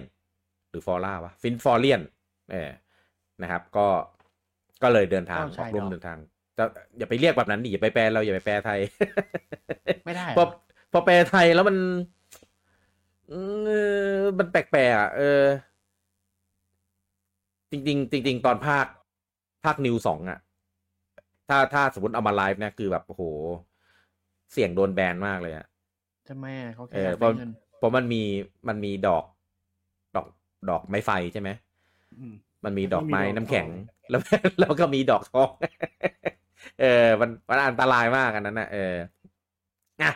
Prince Florian นะครับ ก็คือเป็นน้องหนอนอ่าตัวเล็กตัวเนี้ยก็ไม่ได้ไม่ได้มีความสามารถในด้านของการ action อะไร แต่ว่าก็จะ เดินทางไปกันกับมาริโอด้วยนะครับ ซึ่งความสามารถของ Prince Florian ก็คือทำให้สามารถติดเข็มกลัดนะซึ่งเข็มกลัดนี้ก็จะให้ความสามารถใหม่ ๆ ให้กับมาริโอได้เออนะครับ ซึ่งเข็มกลัดก็จะมีทั้งปลดตามเนื้อเรื่อง มีทั้งต้องไปซื้อในร้านค้าอะไรเงี้ยก็มี ซึ่งประเภทของเข็มกลัดจะมี 2 แบบ ก็คือเป็นอ่าเรียกว่าไงอะ เป็น action เออเป็นเข็มกลัดแบบ action นะครับกับเข็มกลัดแบบ เออใช้ชื่ออะไรวะ มันมันเป็น passive อะเออ เดี๋ยวเดี๋ยวเดี๋ยวขออนุญาต เปิดโพยแป๊บหนึ่งเออ ดูว่าเรียกว่าอะไรตัวอันสีฟ้า เออแต่แต่อันสีส้มอะใช้ชื่อว่า ไอ้นี้แน่นอนเป็นเป็น action อ่า Action Badge เออ ไหนวะ เปิดไว้หน้าไหนวะหาไม่เจอแล้วอะก็ก็ว่าง่ายอันนึงเป็น action ก็คือใส่แล้วก็ทำให้มาริโอได้ได้มาริโอแล้วก็เพื่อนๆเนี่ยได้ความสามารถพิเศษเพิ่มขึ้นมาอะอย่างเช่นที่เราเห็นในคลิปเนี่ยที่เห็นมาริโอแบบร่อนใช้หมวกร่อนได้อะอันนั้นเป็นความสามารถของเข็มกลัดนะครับ ไม่ได้ไม่ได้ว่าทำได้ในเกมตั้งแต่แรก เออก็จะใช้ทำให้เราแบบเหมือนเหมือน เรียกว่าไงอะ ทำให้ตกยากขึ้นอ่าแล้วก็แล้วก็ไปข้างหน้าได้ไกลขึ้นอะไรอย่างเงี้ยเออแล้วก็อ่าที่ที่คลิปเขาโชว์อะมันจะมีเรื่องของการยิงยิงถาวันเออยิงถาวันไปไปอีกฝั่งหนึ่งอะไรเงี้ยทำให้แบบสามารถเกาะผนังได้อะไรอย่างนี้เออแล้วก็มีเป็นอ่านั่งชาร์จอ่าเป็นนั่งชาร์จเพื่อทำให้แบบกระโดดสูงขึ้น อันนี้ก็จะเป็นเข็มกลัดที่ที่เลือกใส่ได้ในส่วนของ action นะครับแล้วก็จะมีอันสีฟ้าที่เป็น passive นะครับก็อย่างเช่นทำให้แบบสามารถดูดเหรียญอ่าดูดเหรียญได้ได้ได้ระยะที่กว้างขึ้นนะนะครับมีอ่าล่องหนเออที่เราเห็นในคลิปคือล่องหนคือเราแม้กระทั่งคนเล่นเราก็ไม่เห็นด้วยว่าว่าตัวเราอยู่ตรงไหน เออแล้วก็มีแบบวิ่งแบบวิ่งเร็วมากอะไรเงี้ยก็มีเออ นะครับ แต่ว่าเข็มกัดเนี่ยสามารถเลือกใส่ได้แค่หนึ่งอันไม่ว่าจะเป็นแบบแอคชั่นหรือเป็นแบบฟ้าแบบอะไรก็ตาม เออนะครับ ก็คือเราต้องเลือกใช้ดีๆ ให้ตามสถานการณ์ของแต่ละด่านเนี่ยนะครับ ไม่ไม่ใช่ว่าจะจะใช้กี่อันก็ได้อะไรเงี้ยไม่ใช่ เออต้องต้องเลือกแค่อันเดียวนะครับ แล้วก็จะมีด่าน challenge นะครับที่บังคับให้ใช้ เข็มกลัดอันที่กำหนดเนี่ยนะครับอย่างในใน trailer เราเห็นว่า มีบังคับใช้อันเข็มกลัดล่องหนซึ่งเอาจริงๆอะตอนที่ผมเห็นอะ ผมคิดในใจว่า ใครมันจะไปใช้ว่าไอ้เข็มกลัดล่องหนเนี่ย พอไปเจอไอ้ด่าน challenge ปุ๊บอ๋อทำมาเพื่ออย่างนี้ มันทำมาเพื่ออย่างนี้นี่เอง มันไม่ได้ทำให้เราอยากเล่น มันทำให้เราแบบไม่อยากเล่นนี่แหละ เออ คือใจร้ายมาก เอาตรงๆ อืม อะ แล้วก็อ่าตอนนี้ผมยังไม่ชัวร์นะครับว่าอ่าความสามารถของแต่ละตัวละครเนี่ย มันจะแตกต่างกันไหมอะอย่างเช่นมาริโอก็จะเป็น balance อะไรเงี้ยลุยจีก็จะเป็นช้าหน่อยแต่โดดสูง เจ้าหญิงพีชกับเดซี่ก็จะใช้กระโปรงร่อนได้อะไรเงี้ยตามคอนเซปต์ของของของเขา Toad ก็จะแบบเร็วหน่อยอะไรเงี้ย เออ คิดว่า คิดว่าไม่ไม่น่าต่างปะเพราะไม่เงี้ยใคร ผมไม่รู้มันเลือกตัวซ้ำได้หรือเปล่าอะ คือถ้าเลือกตัวแบบซ้ำไม่ได้อะ แล้วงี้ใครเลือกตัวที่เล่นไม่ถนัดอย่างเช่น ใครบังคับไม่เก่งแล้วไปเลือกโทษนี่คือเสร็จเลยนะมันจะเร็วมันจะเร็วมากเลยเออ ก็อันเนี้ย พยายามลองหาข้อมูลแล้วไม่มีบอก เออ ว่าแต่ละตัวละครมีมีมีความสามารถที่แตกต่างกันหรือเปล่า เออนะครับ แล้วก็คือโทษเด็ดโทษเด็ดเนี่ยมันโผล่มาเป็นตัวละครที่ให้เล่นได้ในในภาค New Super Mario U ใช่ไหม แล้วก็มันจะมีไอเทมใหม่ที่ชื่อว่า Crown Crown Mushroom มั้งที่เก็บแล้วกลายเป็นเป็น Peachette ที่ Toadette แปลงร่างเป็นเจ้าหญิงอะเออไม่รู้ว่าภาคนี้มีไหม อันนี้ official ไม่มีเปิดเผย เออแต่คิดว่าคิดว่าน่าน่าจะไม่มี เออคงเป็นคงเป็นคอนเซปต์แค่ของภาคมิวยูเฉยมั้งอืมอ่าหมดออนไลน์อ่านะครับหมดออนไลน์นะครับ จริง ๆเขาชอบก็กับหมดออนไลน์อะจะเล่นคนละแบบอย่างมันอย่างที่พูดไปตั้งแต่ตอนแรกนะครับผมโหมดโหมดเขาชอบแบ่งจอยอ่าแบ่งได้สี่จอย เล่นกันอยู่ในจอเดียวกัน เอ่อถึงฉากด้วยเออนะครับอันนี้ตัวละครเพื่อนๆเราอะจะเห็นเป็นแบบเป็นตัวเลยเนี่ยนะครับ ก็เล่นไปด้วยกันพร้อมกันในด่านเดียวกันเออนะครับ แล้วก็เวลาใครตายเออนะครับ ก็จะกลายเป็นวิญญาณ คือปกติว่าเวลาตายเนี่ยจะไปอยู่ในฟองเออจะใช้ตัวแล้วก็ไปอยู่ในฟองนะครับ อันนี้พอตายแล้วก็จะกลายเป็นวิญญาณเอออ่าก็ต้องต้องบังคับวิญญาณนะค่อยๆลอยไปหาโดนตัวเพื่อน หรือว่าเพื่อนก็จะมาแตะมาแตะตัวเพื่อช่วยได้ เออนะครับ ก็อันนี้เป็นเป็นเป็นอ่ากิมมิกใหม่ในส่วนของการเล่น multiplayer ในภาคนี้นะครับ ส่วนของออนไลน์อ่าออนไลน์เนี่ยจะไม่เหมือนแบบ couch co-op นะครับ ก็คือทุกคนเนี่ยจะกระจายกระจายนะครับ อยู่กันตามฉากต่างๆนะครับ แต่ว่าเราจะมีไอเทมที่เราไปซื้อที่ร้านค้าอันที่ไปซื้อเข็มกัดนั่นแหละ เออก็คือไปซื้อเป็นเหมือนอ่าเป็นแผ่นป้าย เออนะแผ่นป้ายเนี่ยก็จะปักเอาไว้นะครับ ถ้าเกิดเราปักเอาไว้เนี่ย แล้วก็อ่าเวลาเราไปเล่นในออนไลน์เนี่ย เวลาเราตายแล้วเราเห็นเข็มไอไอป้ายที่คนอื่นปักเนี่ย เออเราก็จะไปเอาวิญญาณเนี่ยไหว้ไหว้วิญญาณมาครับวิญญาณไปตรงที่อ่าคนอื่นเราป้ายปักไว้ได้ เออนะครับแล้วก็เราก็จะฟื้นกลับคืนมาอืมอันนี้เป็นเป็นคอนเซปต์ในส่วนของออนไลน์นะครับ ซึ่งออนไลน์ก็สามารถ ตั้งห้องเล่นกันกับเพื่อนได้ด้วยนะ ไม่ใช่ว่าจะไปเจอกับคนที่เราไม่รู้จักได้อย่างเดียว เออนะครับ แต่ว่าการเล่นกันกับเพื่อนที่เราตั้งห้องแยกออกมากับการไปเล่นกับคนอื่นเนี่ย อันนี้ยังไม่รู้ว่าจะจะมีอะไรที่แตกต่างกันขนาดไหน เออตอนนี้ต้องรอดูในเกมจริง ๆ เออนะครับ แต่ว่าคิดคิดว่าถ้าตั้งห้องกันกับเพื่อนเนี่ย น่า น่าจะ เรียกว่าไงนะ น่าจะนัดหมายไปเล่นในด่านเดียวกันได้อะไรเงี้ย แล้วก็ช่วยกันปักป้าย ช่วยกันแบบดูได้อะไรอย่างนี้ แต่ก็ด้วยความที่มันเป็นเงาใสๆ ก็เลยมันอาจจะไม่ไม่ไม่ไม่วิ่งชนกัน ไม่เบียดกัน เออไม่ดึงฉากกัน เออนะครับ อันนี้ก็น่าจะเป็นความพิเศษของของโหมดที่เล่นแบบออนไลน์ เออนะครับ อีกอย่างหนึ่งที่ที่พิเศษ อันนี้ อันนี้ผมยังไม่แน่ใจว่ามีบทบาทอย่างอื่น นอกจากที่เราเห็นในคลิปไหมนะครับ ก็คือเป็นดอกเป็นดอกลำโพงในในเกมนะครับ ใช้ชื่อว่า talking flower นะครับ ก็เป็นดอกที่จะเหมือนพูดคุยกับเราเออนะครับเวลาเราไปอยู่ใกล้ๆมันอะไรเงี้ย มันจะพูดแล้วมีมีเสียงพากย์ด้วยนะเออไม่ได้มีแค่ข้อความขึ้นอย่างเดียว เป็นเหมือนเป็นเป็นกึ่ง tutorial กึ่ง react ในส่วนของฉาก ในส่วนของการกระทำของเราในฉากนั้นๆอะไรอย่างนี้ เออนะครับ อันนี้ก็ออกออกแนวกวนๆเออนะครับ หรือรำคาญก็ไม่รู้เหมือนกัน อันนี้สามารถอ่าตั้งค่าได้เออนะครับว่าจะเอาเสียงเป็นเวอร์ชันภาษาอังกฤษ หรือจะเอาเป็นเสียงของเวอร์ชันภาษาญี่ปุ่นเออนะครับ อันนี้เขามีมีมีรายงานออกมาแล้วว่าทำได้เออนะครับ คือถ้าเป็นเสียงภาษาอังกฤษก็คือดีเราก็ต้องเราก็ฟังออกไงถ้าเกิดแบบใครฟังภาษาอังกฤษได้นะ เออก็อ่า ไม่ต้องอ่านอย่างเดียวเออดูได้ว่ามันเรียกอะไรกับเรานะครับ แต่ว่าสุดท้ายเราเดินในผ่านไปผ่านในฉากตรงที่มันอยู่อะเราเราก็ก็ก็เห็นอยู่แล้ว เออนะครับ อันนี้ก็เป็นเป็นตัวเออเหมือนเหมือนเป็นคาแรคเตอร์หนึ่งอะเออที่โผล่อยู่ในนี้ แต่ว่าเราไม่รู้ว่ามันมีบทบาทอื่นไหมเออนอกจากมาพูดกับเราตามฉากเออเพราะว่าเพราะว่าเหมือนโผล่มามันก็จะแบบมาเลยพูดเลย อันนี้โผล่มาตั้งแต่ ตั้งแต่แรกตั้งแต่คลิปเปิดตัวเมื่อตอนไดเรกช่วงเดือนมิถุนาที่ผ่านมามิถุนาเลย เออ ใช่ ก็ไม่รู้มันจะมีบทบาทมันจะมีเซอร์ไพรส์มีมีมี twist ไหมว่าเออจริงๆดอกนี้มันเป็นตัวชายตัวนั้นตัวนี้นะอะไรเงี้ยเออไม่รู้เหมือนกัน อืมตอนไม่ตอนจบคือเราไม่เป็นดอกนี้ได้ เดี๋ยว เออ เออ แล้วก็ไม่รู้ว่าปลดแล้วจะเล่นเป็นโรซาลีนาได้หรือเปล่านะ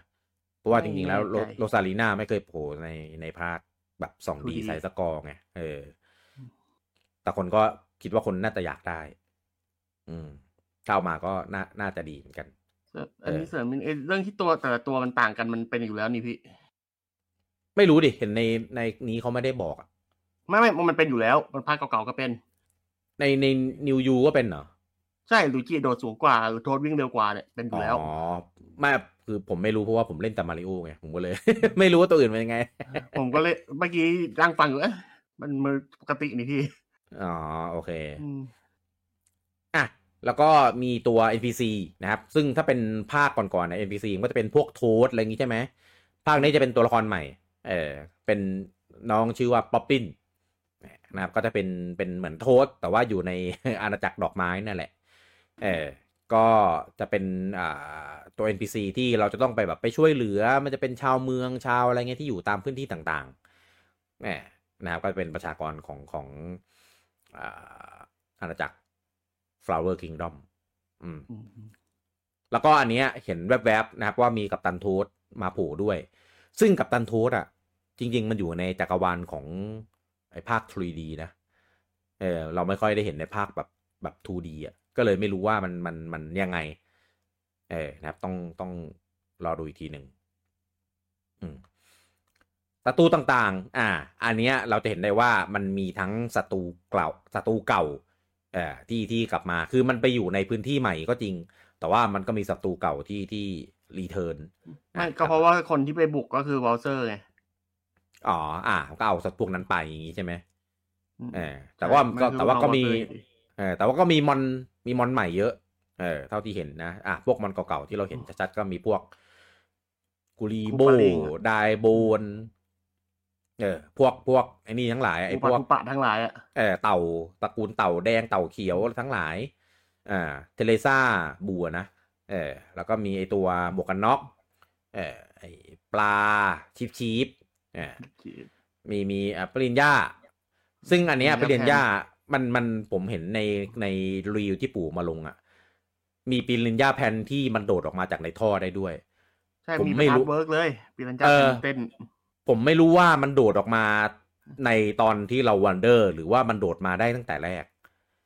คือถ้ามันโดดมาได้เพตั้ราะงว่าอยู่อะไรมาอาจจะอยู่ระดับต้นไม้มันต้องอยู่ในกระถางกันเลยพี่อันอ๋อดับอ๋อตัวเองอะไรเงี้ยก็เลยก็เลยเดินได้ใช่ไหมอืมมันอาจจะเป็นเออเช่ามาจากนี้แต่แรกไงอ๋อโอเคเออแต่ว่าเออโดนจับไปเลี้ยงที่อื่นจ้ะ แล้วก็มีอ่ามีป๊อกกี้ป๊อกกี้ที่เป็นเหมือนแท่งกระบองเพชรอะนะอ๋เอออนึกว่าที่เป็นขนม เออใช่ก็คอนเซ็ปต์เนี้ยคอนเซ็ปต์นั้นแหละ แล้วก็มีอ่าลักกี้ตู อ่า ไอตัวที่ขี่เมฆตัวขี่เมฆโยนที่ฮิวเรามาฮิวเรามาจากข้างสนามอะเออแต่บอกว่าที่มันโยนในตัวพระอาทิตย์อะมันจำชื่อไม่ได้ ไม่ใช่พระอาทิตย์เว้ยเป็นเต่าน้ำเนี่ย เต้ เต้ลืมชื่อน้อง ใครเขาจำกันตัวเอนี้อจำลาติโกได้ก็ดีแล้วพี่คุณป้ายังไม่จำเลยเออแล้วก็มี Wiggler ด้วย อันเนี้ยที่เห็นนะ Wiggler ก็คือหนอนหนอนที่เวลาเราไปเหยียบมันแล้วมันจะเป็นแบบแดงๆอะเออ มันจะกลายเป็นหนอนหัวร้อนปูดเออหนอนหัวร้อนใช่ เอ่อมีเอ่อเต่าค้อนอ่านะครับ Hammer Bros ชื่อเออ Hammer Bros เนี่ย นะครับเราผมจำชื่อได้อีกทีอย่างเงี้ยจำชื่อได้ อืม มีมีนินจิด้วย อันนี้เห็นแป๊บๆนินจิไอที่เป็นตัวไอตัวนินจา ตัวนินจาดำๆที่มันกระโดดกระโดดอะเออแล้วก็มีตัวที่มันมันคายหนามมาเคลี้ยงใส่เราได้ ชื่อสไปร์มั้งเออแล้วก็มีมีมีน้องเม่นอยู่ใต้น้ำอะที่เป็นหนามหนามใต้น้ำอะ แล้วก็มีทวม ที่เป็นหินที่จะหล่นมีทับใส่เราหินถล่มเอปังอใช่อะทีเนี้ยเป็นพวกศัตรูใหม่และอันเนี้ยแปลกมาก แต่ละดีไซน์แต่ละตัวคือแบบแปลกกระเฮากระเฮาใช่คืออะจะอย่างที่เห็นมันจะมีตัวกระลอกใช่ไหมที่แบบวิ่งหนีเราแล้วก็คอยถุยๆใส่เราอะไรเงี้ย มีเป็นเหมือนคูริโบแต่เป็นเห็ดหัวยาวๆอะ ไม่รู้ชื่ออะไร เออมีมีตัวที่เป็นแรดสีฟ้า เออนะครับที่ที่แบบมีด่านที่พอเก็บวันเดอร์แล้วมันก็จะมาเป็นขโยงเลยก็มี เออ แล้วก็จะมีเป็นนก อ่า นกที่เป็นเหมือนเป็นเป็นลูกศรลูกดอกอะไรสักอย่างอะ เออ ที่มันจะพุ่ง เออ ที่มันจะพุ่งใส่เราเออใช่ปักใส่เรา มีฮิปโปฮิปโปที่เป็นลูกเหมือนลูกบอลพองอะลมเออเป็นพองลมที่เราจะไปเหยียบเดี่ยวแล้วมันก็จะเด้งเด้งเด้งเด้งได้ เออ แล้วก็มีมีอันเนี้ยโชว์ในเดเล็กเลยที่เป็นเหมือน เป็นเหมือนซาลาแมนเดอร์อะที่มันจะอ้าปากกินเราอะที่แบบน่ากลัวมากอะมันจะอ้าปากแล้วก็วิ่งไล่เราอะวิ่งไล่เออเออใช่ อันเนี้ยน่าน่ากลัวมาก เอออันเนี้ยอยากอยากเจอไม่รู้ว่า ไม่รู้ว่าจะยังไงจะจะสู้ยังไง แล้วโดนกินนี่คือ อยากเข้าไปในปากมันเหรอพี่เออเจ๋งเจ๋งมาก เออเดี๋ยวนะ มีอีกไหมในอันที่พยายามดูในคลิปด้วยว่าแบบ มีตัวที่เราไม่เคยเห็นอีกไหมครับเออแต่แต่เยอะเยอะมากไอ้ตัวใหม่ๆเงี้ยเราไม่คุ้นอยู่แล้วล่ะ เออเพราะว่าดีไซน์มันค่อนข้างจะเหมือนไม่ได้ต่อยอดมาจากเดิมอะ่ะมันมันหูมันใหม่มากเฟรชมากอันเนี้ยผมโคตรชอบเลย มันจะทำให้เราได้เห็น มันดูเห็นอะไรที่ไม่ค่อยได้เห็น อ่าใช่ได้เห็นอะไรที่แบบแปลกใหม่แล้วเราก็จะไม่รู้ว่ามูฟมันเป็นยังไงไง เออ มันดีดีตรงนี้แหละ อืม แล้วก็โลก อะ ตอนนี้เขามีเปิดเผย World Map ออกมาแล้วนะครับ ซึ่งถ้าเราลองมาส่องส่องซูมดู World Map อะ อะ แน่นอนด่านเริ่มก็จะเป็นด่านเป็นแบบด่านทุ่งหญ้าทุ่งหญ้าอะไรอย่างนี้ใช่ไหมอ่า แล้วก็ผมเห็นเห็นมันมีเหมือนทะเลทรายด้วยอยู่ตรงแทรกอยู่ในทุ่งหญ้าแหละ เออ ไม่รู้ว่ามันเป็นคนละโซนหรือยังไง เออนะแล้วก็มีโซนที่เป็นซากุระ เอออยู่อยู่ตรงทางทิศเหนือของแผนที่นะเออแล้วก็มีโซนตรงกลางที่เป็นเหมือนมันมีมันมีปราสาทคุปป้าอยู่อะแต่ว่ารอบๆข้างมันเป็นน้ำอะคิดว่าอาจจะเป็นโซนน้ำหรือเปล่า แต่ว่าปราสาทคุปป้าอาจจะเป็นแบบน่าจะอยู่ข้างบนเอออีกอันหนึ่งที่อยู่ตรงกลางอะไรอย่างนี้ แล้วก็มีมีมีเป็นเหมือนแบบเป็นอาณาจักรล้างอยู่ทางขวาทิศตะวันออกอะนะสะอาดเลยใช่สะอาดเลยทุยแล้วก็มีเป็นอีกอันหนึ่งที่เป็นเหมือนพีระมิด ที่อยู่ข้างๆติดกันทางขวาของที่เป็นโซนซากุระแล้วก็มีล่างๆที่เป็นเหมือนเป็นโซน น่าจะเป็นโซนทิศเอออันเนี้ยเท่าเท่าที่ลองดูจากในรูปนะเออ ก็นับดูก็น่าจะมีนะ ก็คือทุ่งหญ้าใช่ไหมน่าจะเจ็ดแปดเจ็ดเจ็ดแปด World เออทุ่งหญ้าซากุระทะเลทรายพีระมิด น้ำเอ่อโซนพิษคูป้าเจ็ดเจ็ดบวกหนึ่งอะไรประมาณนี้แหละมั้ง น่าจะมีลับอีกหนึ่งรอจบอะไรเงี้ยอ๋ออันนั้นมันแน่นอนอยู่แล้ว ไอ้พวกด่าน World ดาว World ต่างๆปราสาทควาเออที่แบบเล่นแล้วก็แบบทำให้ใครเล่นวันนี้วะเวอร์ที่ทำให้เด็กเล่นนะอ๋อเออเออก็เล่นให้ปลดเอาไว้นะครับ แล้วก็พอใครไล่เราให้ไปเล่นเกมมาริโอนะครับ เปิดเล่นให้หน่อยเออเปิดทีนี้ให้มันเล่น เออ จะได้ จะได้จะได้รู้ว่า มาริโอไม่ใช่เกมเด็ก มาริโอเป็นเกมเด็กๆพี่วันเดียวก็จบอ่าอ่าใช่ อะผมผมไปเจอแล้วไออันเข็มกลัดสีฟ้าชื่อว่า Boost Badge อันนี้ก็เป็นเหมือนเป็น Passive เนี่ยนะครับ ก็จะมีเป็นอย่างเช่น อ่าทุกครั้งที่เราฆ่ามอนก็มอนจะ drop เหรียญเนี่ยนะครับ แล้วก็ อ่ามีทุกครั้ง income ใช่ไหมเป็น passive เออแล้วก็มีทุกครั้งที่เข้าด่านอะ เราจะเป็นเป็นไซส์ปกติเสมอ ไม่ได้เป็นตัวเล็กสมมติเราจบด่านแล้วเราแบบเป็นตัวเล็กไปอะไรเงี้ยเออเวลาเราเข้ามาเล่นด่านใหม่ มันจะกลายเป็นตัวตัวโตมาริโอไม่เตี้ยใช่จะเป็นมาริโอตัวโตเสมอ เออส่วนส่วนไอที่เป็นเป็นเป็นอ่าล่องหนเป็นวิ่งแบบเบรกไม่อยู่อะไรเงี้ย อันนั้นจะเป็น expert badge ก็คือเป็นเข็มกลัดที่ไว้สำหรับด่าน challenge อย่างเดียวแล้วสำหรับเอามาเล่นได้แหละก็อยากเอามา เออใครจะเอามาเล่น โดยเฉพาะไอ้ไอ้อันล่องหนก็ตามสบายพี่กี้เล่นล่องหนโชว์ไม่มี achievement ผมไม่ทำหรอก ผมก็เล่นแค่มันเก็บครบเฮ้ยมันอาจจะมี achievement อยู่ในเกมไงเหรอระบบสแตมป์โดยไม่เห็นตัวละครเลยอะไรเงี้ยทั้งเกม อืม เออแต่นะ คนทำชื่ออะไรนะ มาลุยอะไรใช่ไหมจะไปอีเมลไป เออเขาหน้าเขาหน้าไปหน้าตึกแล้วก็จะตะโกนหา เออ ถามว่าคนไหน คนไหนชื่อโมลิเออ ออกมามาเจอหน่อยเนี่ยกราบ เออ แล้วก็กราบ เต้มหักมุมอะไม่รอเอออะรอไม่ได้ ข้อมูลทั้งหมดก็ประมาณนี้นับเท่าที่ Official เปิดเผยมานะครับผมซึ่งก็ตัวเกมนะครับ ตอนนี้อะอะพูดถึงตอนซื้ออย่างหนึ่งที่ออฟฟิเชียลเปิดเผยมาแล้วคือนักภาค อะไรนะ นักภาค อ่า เรื่องของนักภาคจริงเอ่อจริง ๆ ถ้าไม่โดนแงะก็ผมคิดว่าอาจจะยังไม่เปิดเผยก็ได้ เออแต่พอดีเหมือนเหมือนโดนแงะไปแล้วก็เลยให้คนภาคเขาออกมาประกาศตัวเลยพูดเลยเออนะครับก็คือคนภาคเขามาทวิตนะครับผมไม่อยากใช้เอกนะเรียกคนทวิตแล้วกัน เออคนภาคเนี่ย ชื่อว่าเควินอัฟกานีนี่นะครับ ก็เป็นคนให้เสียงมาริโอมาริโอและลิจิอ่า ใช่ก็คือแค่สองตัวอันนี้ที่ที่ยืนยันคือสองตัวไม่ต้องตัวอื่นที่สองตัวนะครับ อืม ซึ่งซึ่งผมก็ไปดูประวัติในการภาคของเขานะ ผลงานก็ไม่ได้เยอะ เออผลงานก็ไม่ได้เยอะนะครับ มีไปภาคเกนชิน อีกเกนชินอิมแพคตัวละครชื่ออาโนผมก็ตัวอาโนคือตัวไหนวะ ก็เลยไปหาคลิปดู อาโนมันเป็นเหมือนนก เป็นเป็นเหมือนเสาหินนกอะไรประมาณเนี้ย ก็เลยไปลองไปกดฟังหาเซิร์ชแล้วก็ลองฟังเสียงภาค เออว่ะ เสียงโคตรใช่เลยอะเสียงได้มากเลยอะเออ ก็ถือว่าได้งานยาว เออ คือตอนเนี้ย เราเราไปฟังเสียงเขาในในในเกมภาควันเดอร์ฟังไปเรื่อยๆ เราไม่รู้สึกอะไรนะ แต่พอไปฟังเสียงมาริโอในภาคเก่าๆอะ เอ้ย มันแตกต่างอย่างเห็นได้ชัดเลยครับ พอเราพอเราฟังเทียบอะนะ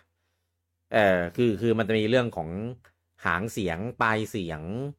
เรื่องของของสำเนียงในการออกเสียงอะไรเงี้ย ที่ที่ไม่เหมือนกับลุงชาลส์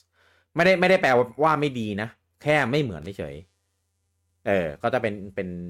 ไปไปอีกสไตล์หนึ่งถ้าฟังผ่านๆจะจะแยกไม่ค่อยออกถ้าจะไปนั่งฟังดีๆจะรู้ว่าคนละคน คือด้วยความที่ตัวละครมันไม่ได้พูดเป็นประโยคขนาดนั้นอยู่แล้วไงมันแค่อุทาน action เป็นเป็นคำเป็นคำคำไปอะ เป็นวลีไปอะ เออ มันก็เลยแบบไม่ได้รู้สึกแตกต่างอะไรมากขนาดนั้นหรอกในเรื่องของการเปลี่ยนเสียงพากย์ เออแต่ว่าไม่ได้แปลว่าไม่ต่างนะ ต่างครับ เออก็อันนี้ก็ไม่ไม่อยากให้ไปไปคิดมากกัน แต่ว่าเท่าที่ดูในคอมมูต่างๆ อะไรเงี้ย ก็ไม่ได้มีการดราม่าอะไรนะ เรื่องของการแบบเปลี่ยนคนภาคมาเป็นคนนี้ดูโอเคกันนะ เออ ส่วนใหญ่คนก็จะแบบเอออ๋อโอเคเหรอ คนนี้เหรออะไรเงี้ย เออ แต่แต่ก็ไม่รู้ว่าทำไมถึงตัดสินใจเลือกคนนี้เหมือนกัน เพราะว่าจริง ๆ เสียงมาริโออะ มันเป็นเสียงที่ดัดได้ เออขนาดคลิปแพทยังทำเสียงมาริโอได้เลย เออแต่ถ้าเกิดดัดมันมันถ้าเกิดมันไม่ได้เป็นดัดมากมันก็เนี่ยอ่า ใช่มันก็จะดูฝืนๆหน่อย อืมน่าจะหาคนที่แบบใกล้เคียงได้อยู่ระดับหนึ่งอะไรใช่ เออก็เลยก็โอเค ผมผมคนที่ฟังที่ดูคลิปหลาย ๆ รอบแล้วอะไรเงี้ย ก็ก็ไม่ได้รู้สึกอะไรนะ อืม เพียงแค่ต้องยอมรับว่าไม่ เสียงไม่เหมือนของเออไม่ไม่เหมือนของลุงชาวจริง ๆ เออ แต่ว่าก็ผมไม่มีปัญหานะครับอะมาริโอไม่ได้มีขายเป็นดีลักซ์ขายเป็นอะไรอย่างนี้นะครับ ก็มีแค่เซตปกติ ตัวเดียวอันเดียวเลย แบบที่ปู่ไม่มี DLC ประกาศ ไม่มี expansion ประกาศด้วยนะไม่ได้ไม่ได้มีของพิเศษอะไรนะครับ ซื้อก่อนซื้อหลังค่าเท่ากันในหน้าตอนนี้นะ แต่ เมื่อวันที่ 6 ที่ผ่านมานะครับ ปู่มีขายเครื่องพิเศษนะครับ ชื่อว่า Nintendo Switch Red Edition เออนะครับ ซึ่งก็เราจะเห็นได้ว่าถ้าเราค่าใครฟัง B2 Week นะครับ ก็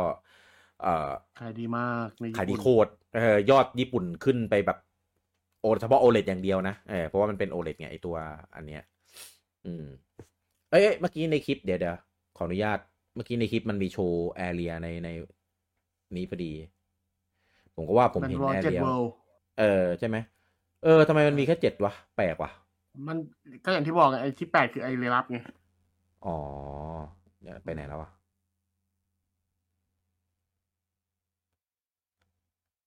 เอ๊ะไปไหนแล้ววะเมื่อกี้ยังอยู่อยู่เลย อ่าย้อนย้อนย้อนไปก่อนเดี๋ยวก็มีอยู่แถวนี้แหละ เดี๋ยวรอพอสอืมจะฟังเพลงอะพี่ อะไรพอสเหรอ หาหาเรื่องให้ให้ไลฟ์บินนะเนี่ย เออ ก็อ่าซึ่งก็เป็นเป็นไม่ได้เป็นแค่คิดซะว่ามันเป็นเหมือนเครื่องเซลดาเออก็คือมีมีสีพิเศษมีลายพิเศษเลย เพียงแค่สีลายมีมาริโอแอบอยู่ในท่อนะพี่เออเพียงแค่สีละลาย มันอาจจะเด่นที่สี แต่ลวดลายมันอาจจะน้อยไปหน่อย เราเลยอาจจะลืมลืมไปว่า เอ้ยมันเป็นมันเป็นสีพิเศษนะอะไรอย่างเงี้ย เออแต่ว่าอันนี้จะพิเศษตรงที่หลังเครื่องมันจะเป็นสีแดงบอกผมบอกเนี่ยถมถุยกันไปเยอะตอนดูไดเรกเป็นไงล่ะ ดูยอดขายสิ เออ ยอดอะเนี่ยผมพอดหน้าไอ้นี่ให้แล้วที่เป็นเจ็ดเวิลด์เออโหดมาก อ๋อนี่ไง มันมีอันนี้ที่เราไม่เห็นนะเต้ที่มันเป็นโซนทางซ้ายล่างอะที่มันมืดมืดไว้แล้วก็เป็น มันมันมืดไว้จะมานับเจ็ดแล้วพี่ อ่า เข้าใจเข้าใจ แต่ว่าตรงตรงโซนของที่มีคุปป้าอยู่อะ มันก็นับรวมเป็นอันเดียวกันวะใช่ มันคืออันเดียวกัน คิดว่าน่าจะเนี่ยแหละ น่าจะอันที่อันที่แปดก็คือในในยานไงพี่ อ่าอ่าอ่าเจ็ดคือพาเท่าไอและไอพาเท่าอะไม่เท่าอะแต่ว่าแปดก็คือแปดเข้าไปในยานในยานคุปป้าไงมันจะมีอย่างนั้นอยู่แล้วไงยานยานที่ขึ้นเป็นเครื่องหมายอะไรเอ่ย นี่แสดงว่ายังไม่ได้เข้าไปสินะ เขาไม่ได้เข้าไปเออแอบสปอยนะเนี่ย อ่า มีชื่อบอกบอกชื่อเวิร์ด้วยเวอร์หนึ่งก็คือจะเป็นไปบล็อกแพทูก็คือเป็นไอไอทุ่งหญ้าที่ราบสูง เวอร์สองเป็น เอ้ย แล้วแล้วเบอร์อันสอตรงงกลางพีคตรงกลางไม่ใช่เวอร์สองอะแล้วมันตรงกลางไว้ที่หลัง เออ แล้วมันไปยังไงอะมันไม่ใช่ก็จะวิ่งขึ้นข้างบนมั้งไอ้มันน่าจะไปน่าจะไปจบไอ้ตรงไอ้เนี่ยตรงลานข้างบนนะพี่ หรือว่ามันไม่ใช่ลานกลมๆอะหรือว่ามันไม่ใช่ มันไม่ใช่น้ำวะ มันเป็นแบบลอยอยู่กลางอวกาศอะไรอย่างงี้เปล่า น้ำแหละมั้งคิดว่าน้ำนะดูจากไอ้เนี่ย น้ำไม่รู้ดิเออเพราะว่าไม่งั้นทำไมมัน มันปลดแล้วน่ะ เห็นปะว่าว่าปลดปลดด่านเนี้ยมาแล้ว แต่ว่าไม่ขึ้นเวิลด์อะเออ แปลกมาก มันมันน่าจะเป็นโซนกลางที่แบบรอเข้าอันสุดท้ายอะน่าจะแบบมาเดินผ่านลัดไปเฉยๆแล้วมันก็แบบไปทางผ่านเฉยๆที่ยังไม่ได้ให้เล่นอะ อืม เออ แปลกดี แล้วเวอร์สามชื่อว่า Shining Falls อ่า อันนี้ก็จะเป็นเหมือนไอ้นี่แหละ เป็นเป็นพีระมิดเป็นอะไรอย่างงี้อ๋อส่วนอันคุณลิเวอร์บอกว่าในไดเรกเขาบอกว่า ภาคนี้ทำทุกตัวความสามารถเหมือนกัน เออ ใช่ไหม เพราะว่าผมก็ภาคนี้ภาคนี้แก้มาเป็นเหมือนกันใช่ใช่ น่า น่าจะเป็นอย่างนั้นนะ เออ ขอบคุณครับ ขอบคุณมากครับสำหรับข้อมูล เพราะว่าไม่ ผมก็เบอร์คุ้นๆอะเออว่ามันแบบไม่ได้มีเรื่องของจังหวะกระโดดอะไรเงี้ยเพราะว่าถ้ามีเพราะอะจำได้ว่าภาคถ้าภาคเก่าอะมีอ่าภาคนี้ผมภาคไม่แน่ใจภาคเก่าอะมีใช่ อืม แต่ผมเมื่อกี้ผมตกใจนะพี่กี้ว่าภาคเก่าภาคเก่าไม่มีเนี่ยแหละภาคเก่าไม่มีไหนไอตอนแรกที่พี่พูดเนี่ยเหมือนภาคแบบมีไม่ดิอะไรอย่างงี้บอกว่าภาคเก่ามีอะภาคนี้ไม่รู้อ๋ออืมอะแล้วก็อ่า ตัวเกมอ่านะครับ ถูกสุดอยู่ที่ญี่ปุ่นโซนญี่ปุ่นอ่านะครับ ก็ตีเป็นกลมๆแล้วกันจริงๆ มันพันพันห้าร้อยเก้าสิบาทอะไรเงี้ยบวกลบนะก็ตีไปถ้าพันหกแล้วกันเออพันหกนี่ก็ยังบวกลบอยู่นะ แล้วแต่ว่าอ่าค่าว่าเราใช้บัตรอะไรอ่าก็จะมีค่าแลกเปลี่ยนสกุลเงินของแต่ละธนาคารอะไรอย่างนี้อืมอ่าแต่ว่าก็ไม่ไม่เกินห้าสิบาทอ่านะครับสำหรับใครที่จะซื้อเป็นแบบเกมแยกอะนะเออแต่ว่า เกมเข้าระบบตั๋วเนี่ยอืมนะครับ ก็สามารถใช้ตั๋วซื้อได้ ซึ่งตั๋วก็ยังถูกสุดอยู่ที่ญี่ปุ่นเหมือนกันเนี่ยนะครับ แล้วก็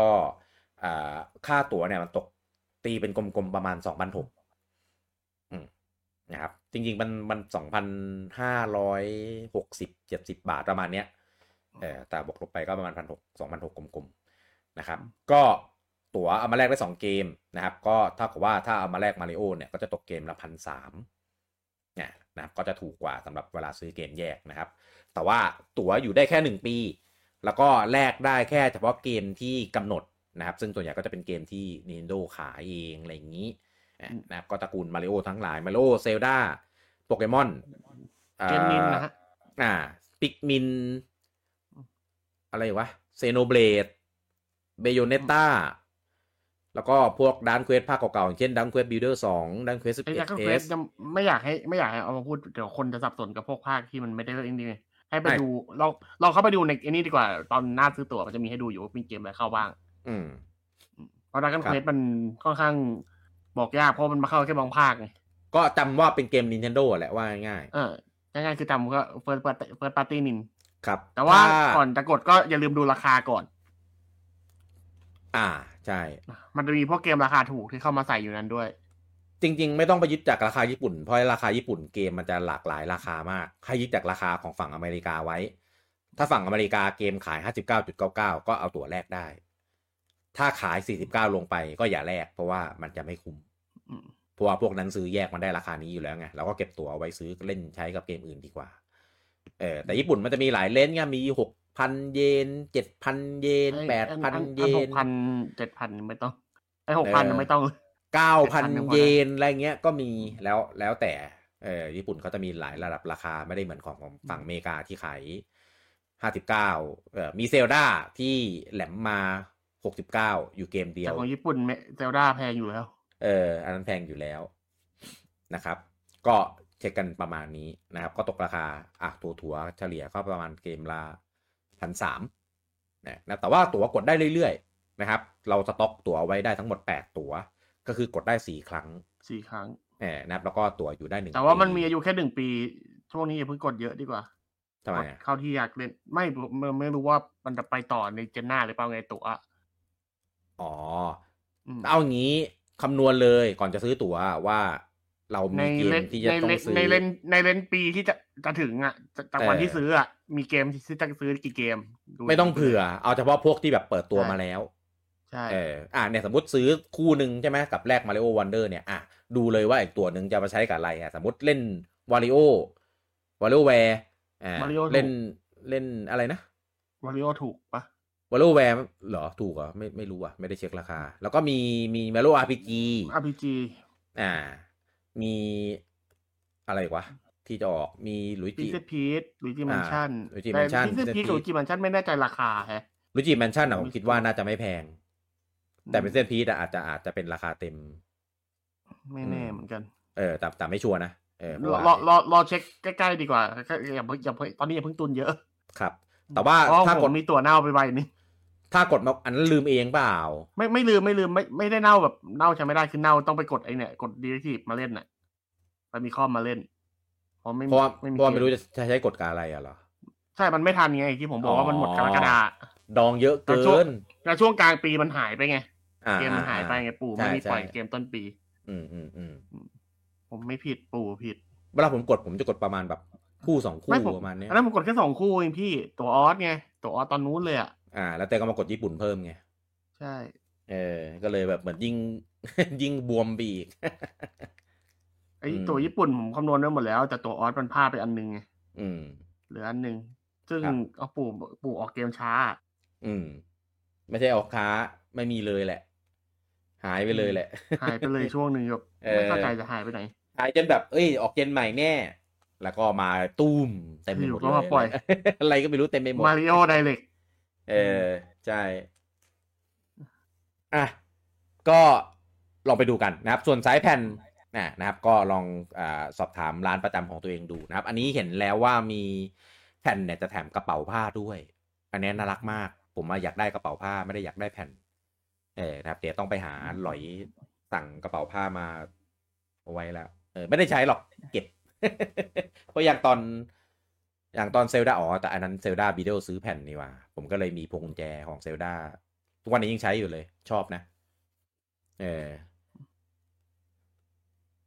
เอ่อแบบแผ่นเนี่ยเห็นว่า ไม่ได้แถมกระเป๋าทุกร้านด้วยอ่าแต่ว่าราคาก็จะแตกต่างกันไปนะเออถ้ามีของแถมก็จะแบบอีกราคาหนึ่งอะไรอย่างนี้เออนะครับ แล้วก็อย่าลืมนะครับ เรามีอ่า Nintendo Official Store แล้ว นะครับทั้งใน Lazada ทั้งในอ่าช้อปปี้นะครับถ้าอยากแบบสั่งกับทางตัวแทนจำหน่ายอย่างเป็นทางการในไทยเนี่ย Nintendo Thailand นะของทาง Synnex Synnex เนี่ยนะครับก็ไปสั่งติดกับทาง official ได้คือได้ของชัวร์แน่นอนนะครับ แล้วก็เป็น official ด้วยนะครับแต่นี้เอาเอาตรงๆนะ ซื้อแผ่นอะไม่ซีเรียสเออซื้อที่ไหนก็ได้ค่าเท่ากันเออนะครับแต่ว่าถ้าซื้อฮาร์ดแวร์เนี่ยอะก็ลองลองดูของเครื่องศูนย์อะไรเงี้ยเอาไว้เวลามีปัญหาจะได้สบายใจ เนี่ยนะครับอะจบแล้วนะครับ ในส่วนของ All About Super Mario Bros. Wonder นะครับ ซึ่งอ่าถ้าใครกดโซนญี่ปุ่นนะครับเวอร์ชันดิจิตอลนะ ก็จะเล่นได้อ่าวันพฤหัสนี้ตอนสี่ทุ่มนะครับ ซึ่งก็เดี๋ยวเราจะมา First Impression กันด้วยแน่นอนนะครับ ซึ่งเกมนี้ผมตั้งใจจะเล่นแบบ Zelda ก็คือเล่นเป็นแบบยาวๆเลย เออก็คือไลฟ์ยาวๆ ทุกครั้งที่เล่นก็จะมาไลฟ์ด้วยอะไรเงี้ย เออเดี๋ยวเดี๋ยวรอดูช่วงก่อนนะครับ ว่าจะมาสะดวกไลฟ์ได้ในเวลาไหนบ้าง อืม จะพยายาม เออจะพยายามมามาไลฟ์เล่นตลอด เออนะครับ แล้วก็เดี๋ยวไลฟ์เล่นเนี่ยก็คิดว่าจะเปิดห้องตั้งห้องออนไลน์ด้วย คือตอนนี้ยังไม่รู้หรอกนะว่า เล่นออนไลน์เนี่ยเออมันมันได้ฟีเจอร์อะไรประโยชน์อะไรขนาดไหนเนี่ยนะถ้าเกิดแบบดีมากเหมาะสมกับการเล่นกับเพื่อนมากเนี่ยอ่าเดี๋ยวก็จะมาตั้งห้องตลอดทุกครั้ง เออแล้วก็ เดี๋ยวก็มาแจมกันนะครับ ซึ่งซึ่งเดี๋ยวเดี๋ยววัน First Impression เดี๋ยวเต้มาด้วยใช่ไหม น่าจะมาด้วยนะวัน Firstเออแต่ไม่ได้อยู่ยาวถึงพี่เล่นจบอะไรเงี้ยแต่ว่าแต่ว่าตอนแรกตั้งใจว่าเดี๋ยวพี่โดจะมาเป็น couch co-op ด้วยเป็นแบ่งจอยแต่ว่าตอนนี้ก็ติดภารกิจเนี่ยนับช่วงนี้ติดภารกิจเข้าเข้าออกโรงพยาบาลกันบ่อยหลายคนเลยเออในในในของทีมแบดมิน ก็ที่หายหายกันไปนี่คือเข้าโรงพยาบาลไปสองคนใช่ไหมคนนึงไปเที่ยว อ่าใช่ อืม ครับผม ก็ เดี๋ยวรอเจอกันนะครับ วันพฤหัสนี้นะครับ ตอนเวลาประมาณอ่าช่วงสี่ทุ่มนะครับ ซึ่งซึ่งแอจกริกี้งจะมาก่อนนิดนึงจะไม่เป็นทุเรียนใช่ไหมเอ้ยเอ้ยทุเรียนแล้ววะแตงโมๆแตงโมเออใช่จริง ๆ ตั้งใจจะไลฟ์เล่นหลายวันแล้ว แต่ว่าไม่ไม่ว่างเลยครับ ช่วงนี้ เออนะครับ ก็เลยก็เลยยังไม่ได้มาเล่นนะครับ ก็เลยกะว่าเดี๋ยววันพฤหัสตั้งใจจะมาเล่นมาริโออยู่แล้วระหว่างระหว่างรอมาริโอออกเนี่ย เดี๋ยวสักสองทุ่มไม่สองทุ่ไม่มว่างสามติดทุ่มอะอะไรไรเงี้ยไม่ว่างไม่ว่างติดภารกิจเออจริงปะเอ้ยอย่าไปพูดอย่าไปพูดเท่านั้นแม่เออ ก็เดี๋ยวเดี๋ยวจะมาไลฟ์เล่นอ่าเกมตังโมกันมเออนะครับ ซึ่งซึ่งวันนั้นโพสต์อ่าโพสต์ไอคอนมาริโอนะครับ คอมเมนต์แทบไม่มีใครถามถึงมาริโอเลย ถามถึงเกมแตงโมนะก็เลยไปป้ายยากันในไลน์กลุ่มซะเลยเออให้ไปซื้อเกมแตังโมมาเล่นกันเออจริงๆราคามันไม่แพงด้วยนะครับ แล้วก็ตอนนี้ติดติดอันดับหนึ่งนะครับ ของเกมขายดีในใน eShop แล้วด้วยเออนะครับใครสนใจก็ลองไปส่องกระๆแสในที่ญี่ปุ่นค่อนข้างเยอะอยู่ใช่เออมันเป็นพัซโซที่ดูน่ารักเหมือนไม่มีอะไร แต่ว่าก็ทำให้คนหัวร้อนได้เหมือนกันนะ เออใครอยากรู้ว่าเป็นเกมอะไรยังไงก็ไปลองกดมาซื้อเล่นดูนะครับในช็อปแค่สองสามร้อยเยนเองมั้งเออแค่ประมาณไม่ร้อยร้อยกว่าบาทถ้าผมจำไม่ผิด ไม่ถึงร้อยด้วยมั้งเออก็ลองไปดูกันได้หาคือชื่อเกมชื่อว่าชื่อว่า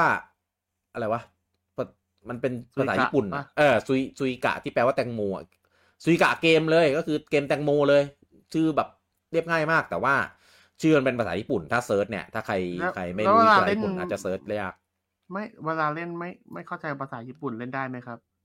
เออ ก็อาจจะไม่รู้เนื้อเรื่องไงว่าแบบเนื้อเรื่องของแตงโมมันอะไรยังไง จะบ้าเหรออะอันนี้เสริมเออนิดนึง ถ้าเกิดพี่กี้บอกมันเป็นอันดับหนึ่งของ eShop อยู่ใช่ไหมก็ลองไปดูหน้า best seller ของ eShop แล้วก็ดูเฉพาะเกมที่มันไม่มีแผ่นนะฮะน่าจะหาง่ายกว่า ถ้าเกิดไม่พิมพ์ไม่ได้ เกมมีแผ่นก็ขึ้นอันดับหนึ่งเหมือนกันครับ ไม่ขายไม่ขายโคตรไม่ดี มันมันมันเดี๋ยวพอมาริโอออกมันจะโดนแซงไงกลัวอ่ามันจะอ่าอย่างนั้นอ่าใช่ไปดูใช่ของเกมที่ไม่มีแผ่นน่าจะชัดเจนกว่า มันมีสองแท็บแท็บซ้ายก็คือรวมทุกเกม แท็บขวาจะเป็นเฉพาะเกมที่แบบเป็นดาวน์โหลดอย่างเดียวอืมอ่านะครับ ก็จะหาได้นะครับ เพราะว่าถ้า search เนี่ยมันจะ search ยากหน่อยเนี่ยเพราะเรานะครับพิมพ์ญี่ปุ่นไม่ถูก ใช่ แต่ถ้าเกิดใครพิมพ์ถูกก็จะพิมพ์ก็ได้นะครับ แต่ว่าถ้าไปดูอันดับเกมขายดีก็จะเจอนะครับมันติดติดชาร์ตอยู่ตอนนี้นะครับ เออ ไม่ได้ทักทายไม่ได้คอมเมนต์เลยเนี่ย ไม่ได้ไลฟ์นานไงก็เลยลืมเออนี่ลืมทำเป็นทำเป็นอ่าน Week to Week เลยเออเหมือนอัด Week to Week เลย ลืมนะครับ นี่เราทักทายตอนนี้ยังทันไหมอะเออสวัสดีเออคนที่เข้ามาชมเลยนะครับจะจะจนจะไปอยู่แล้วเนี่ย เออแย่พี่กี้แย่พี่กี้แย่พี่กี้ผิดเลยอันนี้ คุณทิติพงศ์ถามว่ามีอะไรให้ใจฟูไหมครับ อะก็มีคลิปตอนต้นที่เปิดไปนะครับ เป็น นักกี้นะครับ จริงๆมีสองคลิปนะครับ แต่ว่าใช่ผมเอามาเปิดแค่แค่คลิปเดียวใจใจฟูสกับงักกี้เนี่ยนะฮะเออใจฟูมากคุณโจจรัสบอกว่าไม่รู้เลยเนี่ยว่าเกมใกล้จะออกแล้วน่าจะเพอลึบนินไม่ยอมป้ายยาลายช่วงต้นเดือนใช่แน่ ๆ เลย เออแอดปูจังไม่ไอ้ปูแอจัดงบูไม่เลยอันนี้ ใช่ปูจังไม่ว่างจริงครับ อันนี้คือติดภารกิจรัวๆเลยครับ วันนี้ก็คืนนี้ก็ไม่ได้มาละวีทูวีคือคือ จะเห็นได้ว่าถ้าถ้าใครฟังพอดแคสต์ทางผ่านทาง YouTube อะก็จะ ช้าอันหน่ดีอยเลยมากเออกว่าปกติเพราะว่าปูจังไม่ว่างแบบไม่ว่างจริง ๆ เออคุณตีบอกมาริโอเล่นเกมเด็กเล่นไม่วันเดียวก็จบใบแล้วแอจุดดกี้จุเดี๋ยวเดี๋ยวพีคคือเราจะเอาไอ้ปูจังจะมาบอกก่อนพี่ว่า เอ้ยผมพร้อมไลฟ์ได้ทุกวันแล้วนะหลังจากเนี้ยแล้วก็บึ้มอีกรอบแล้วก็บึมเลย เออเป็นอันนั้นไม่ควรพูดเนอะอืมลุงแมทบอกว่ายังไม่ได้กด เนี่ยเนี่ยคนเนี้ยหลังหลังหลังหลังๆชักจะเหิมเกิมใหญ่แล้วนะเออต้องจัดการแล้ว เย่เย่เย่คุณปิยบัตรบอกว่ามาริโอเกมเด็กแอดกี้เล่นวันเดียวก็จบ เดี๋ยวไอ้วลีเนี้ย เราอย่าเอาออกมาข้างนอกดิเออ คุณ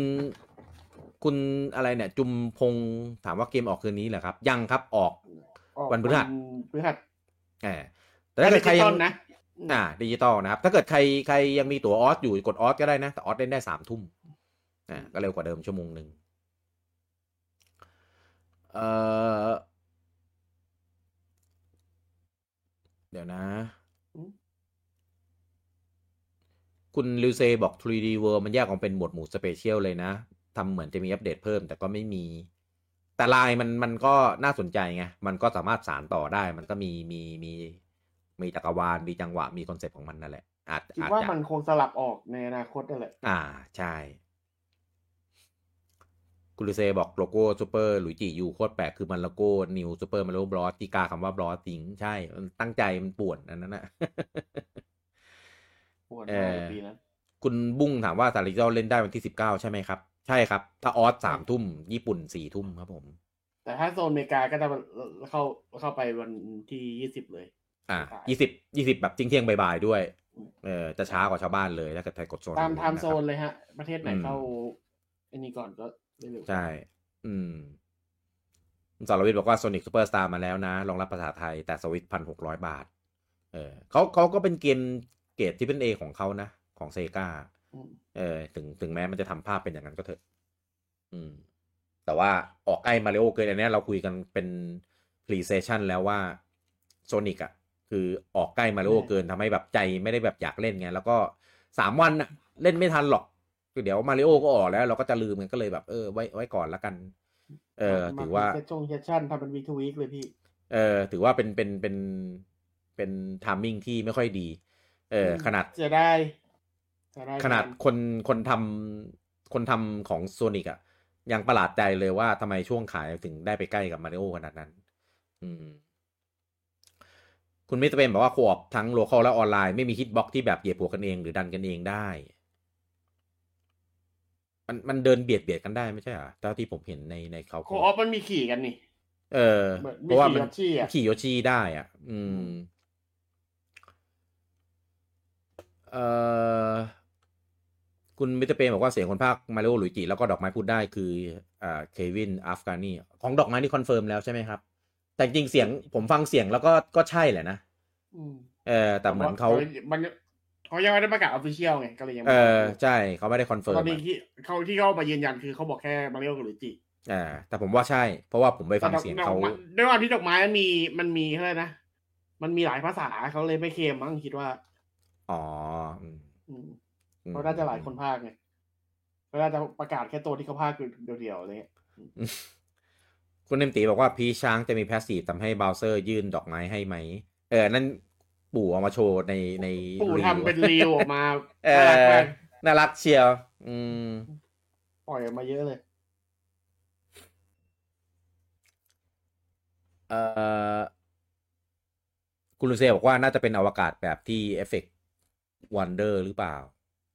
อ๋อมาอย่างนี้ตรงกลางที่เป็นน้ำใช่ไหมอ๋อ เป็นโซนที่โดน Wonder ไปฮะเออเพราะว่าปราสาทเออคุปป้าเออมันอยู่ใช่ตรงนั้นน่ะ เออ ก็แล้วก็ม่เป็นไปม่ได้เพราะว่า ไอโซนไอตอนเลือเปิดเรื่องมันก็โดน Wonder หมดเลยไงเพราะที่ตรงนั้นน่ะอ่าอ่าใช่ เป็นไปได้เป็นไปได้อืมคุณลูเซถามว่าตัวจะใช้กับ gen ใหม่ได้ไหมไม่ยังไม่มีความชัดเจนเรื่องนี้เลยครับ ใช่ด้วยความที่มันยังไม่ชัดเจนขนาดนั้น แล้วด้วยความที่มันจะเปลี่ยนเจนในปีหน้า ก็เลยคิดว่าซื้อตั๋วแค่พอดีอะอย่าซื้อเกิน เพราะว่าต่อให้ซื้อเกินพอเครื่องใหม่มามันตั๋วมันไม่ได้ถึงเจนใหม่อยู่แล้วล่ะเพราะตั๋วมันจะจบที่เดือนสิบใช่ป่ะถ้าเกิดเครื่องมันออกกันยา ตามข่าวลือจริง ๆ มันก็ได้แค่เกม ไม่อาจจะได้เกมต้นต้นเจน แต่ว่าไม่แน่ใจว่ามันจะออกกี่เกมไงอืม อย่างแรกคือต้อง confirm เรื่องของ backward ก่อน back compat ใช่เออแต่ผมคิดว่ามีแหละคอนคอน confirm แค่ eShop ก็พอ อืมผมผมคิดว่ามีแหละ ไม่น่าไม่น่าไอไม่ไอแบ็กวอร์ดม่มีแบบไอคิดว่าไอ backward ที่เสียบตลับเล่นอาจจะต้องเป็นเครื่องถ้าตามข่าวเลยคือต้องเป็นเครื่องรุ่นใหญ่ โอ้ยเป็นไปไม่ได้หรอกอันนั้นนะผมว่าโคตร โคตรทำตลาดแบบให้คนสับสนให้คนงงเล่นอะโดนด่าแน่นอน ถ้าเป็นแบบนั้นไม่ก็คือเป็นเครื่อง digital only กันเครื่องมันดิจิตอลไงไม่ก็เป็นแค่เสียบตลับกับไม่เสียบตลับไงส่วน backward ที่ซื้อเป็นแบบอยู่ใน eShop อะไม่ไม่เกี่ยวหมายถึง backward backward ตลับพี่ที่ผมพูดถึง backward ตลับอ๋อถ้าได้ตลับมันแน่นอนอยู่แล้วอ่าใช่ตลับมันคือต้องอืมเครื่องใหญ่เท่านั้นอะไรเงี้ยใช่เอาถ้าเอาถ้าอารมณ์เหมือนอารมณ์เหมือน DS กับ D DS กับไอดีเอสไออะที่มันตัดรุ่นใส่ตลับของเก่าทิ้งอะไรเงี้ย ใช่นะแต่คิเขาดใจะว่าน่าได้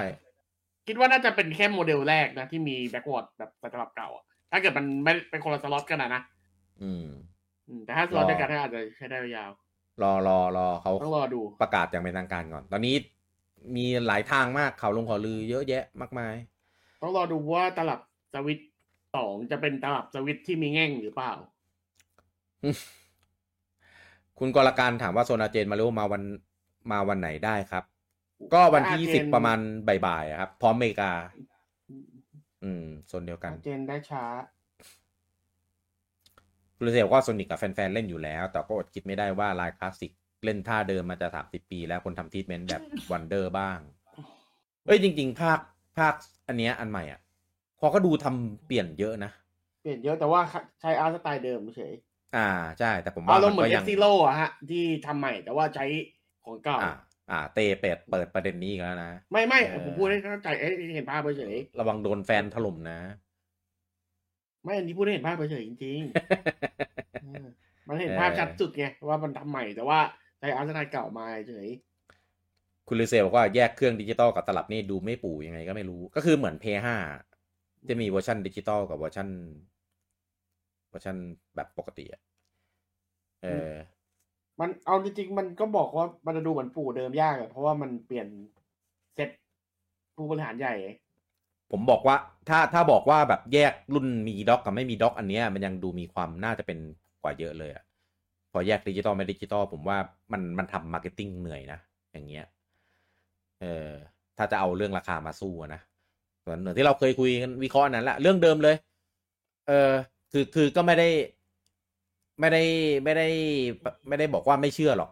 แต่รู้สึกทะแม่งทะแม่งเฉยๆเออรู้สึกมันผมว่าแปลกเป็นไปได้แหละๆอืม แต่ถ้าทำมาเฮียก็ชุดีนน่าจะดูการตลาดค่ายอื่นด้วยแหละ แย่ขี้ลอก ก็เหมือนที่ก็คล้ายๆกับมันไอสองเจ้าทำอย่างนี้หมดเลยไงดิจิตอลกับ non ดิจิตอลน่ะอืม Xbox Series S มันก็คือรุ่นดิจิตอลแท้ล้วนนั่นแหละอืมแต่เพียงแค่สเปคมันต่างด้วยอ้าว Series X ใส่แผ่นได้เหรอ ผมไม่เห็นรู้เลย ไม่หมายถึงดิจิตอลกับ non ดิจิตอลพี่ P5 P5 ใส่แผ่นได้ด้วยเหรอผมไม่เห็นรู้เลยเย่ได้พังหมดแล้วมั้งเออไม่เคยให้หัวอ่านมันได้โดนแผ่นเลยแม้แต่ครั้งเดียว เนี่ยพี่พี่ต้องซื้อพัดลมใหม่แล้ว พัดลมอะไร พัดลมของ Series X เกี่ยวอะไรวะ เกี่ยวอะไรกับไดแผ่นนะไม่เผื่อพัดลมมันไม่เผื่อนี่ไง เผื่อพัดลมไม่ทำงานอีกเครื่อง เออคุณโรเซบอกว่าแฟนแฟนคลับโกลเด้นซันจินนี่เก้าเก้าอย่าทำนะแย่มากอย่าทำนะอย่าทำผมบอกเลย เอออย่าเอาโกลเด้นซันมาทำเป็นเกมมือถือ หรือเกมกาชาหรืออะไรอย่างนี้นะถ้าเออทำผมบอกเลยผมไม่เล่นนะ อาจจะเล่นแหละ แต่ว่าเออโอ้ผมไม่พี่ไม่อยากเล่นให้ทำอะ ไม่อยากให้ทำอะ ไม่อยากให้เอารีซอสไป ไปไปทำแบบเนี้ยเออถ้าไหนๆจะทำแล้วทำภาคใหม่ให้มันดีๆไปเลย กราฟิกจะเป็นสองดีเป็นอะไรก็ว่าไปหรือเซบอกว่าพอนะว่าปู่จะเล่นท่ายากแค่อัพสเปคพออาจจะมีJoy-Con gen ใหม่ เราไม่รู้หรอกครับ เพราะว่าเขาบอกแล้วว่าถ้าจะมี gen ใหม่ทั้งทีอะมันต้องนำเสนอนำเสนอเออนำเสนอนวัตกรรมหรืออะไรใหม่ ๆ ให้กับวงการ ซึ่งซึ่งผมไม่รู้ว่าไอ้นำเสนอเนี่ย work หรือเปล่าด้วยนะ เออคือ คือนำเสนอ โอ้ เหมือน Wii U อย่างเงี้ย สุดว้าว stream มาเล่นใน U Pad ได้แบบไม่ delay แต่เจ๊งแบบนี้ก็ไม่เอาเอออะแล้วเดี๋ยวไว้เจอกันอีกทีนะครับ วันพฤหัสนี้นะครับ ตอนเวลาประมาณ4ี่ทุ่มนะครับ กับ First Impression ของ Super Mario Bros. Wonder นะนะครับ แล้วก็ก่อนหน้านั้นนะครับ ก็เดี๋ยว อันนี้ถือว่าไม่เอาผม confirm แค่อันมาริโอแล้วกัน ส่วนอันแตงโมเดี๋ยวเดี๋ยวว่ากันอีกที ยังไม่มั่นใจในส่วนของช่วงเวลาความว่างอะไรอย่างนี้เออนะครับแต่ถ้าเกิดว่างมีเวลาพอนะครับ ก็เดี๋ยวมาเล่นแตงโมรอมาริโอกันนะครับผมแล้วเดี๋ยวไว้เจอกันได้ใหม่ในโอกาสหน้ากับเลิฟนี่ไลฟ์นะครับสำหรับวันนี้นะครับ ผมลูกี้แล้วก็คุณเต้นะครับ ต้องขอลาทุกท่านไปก่อนครับผม สวัสดีครับ สวัสดีครับ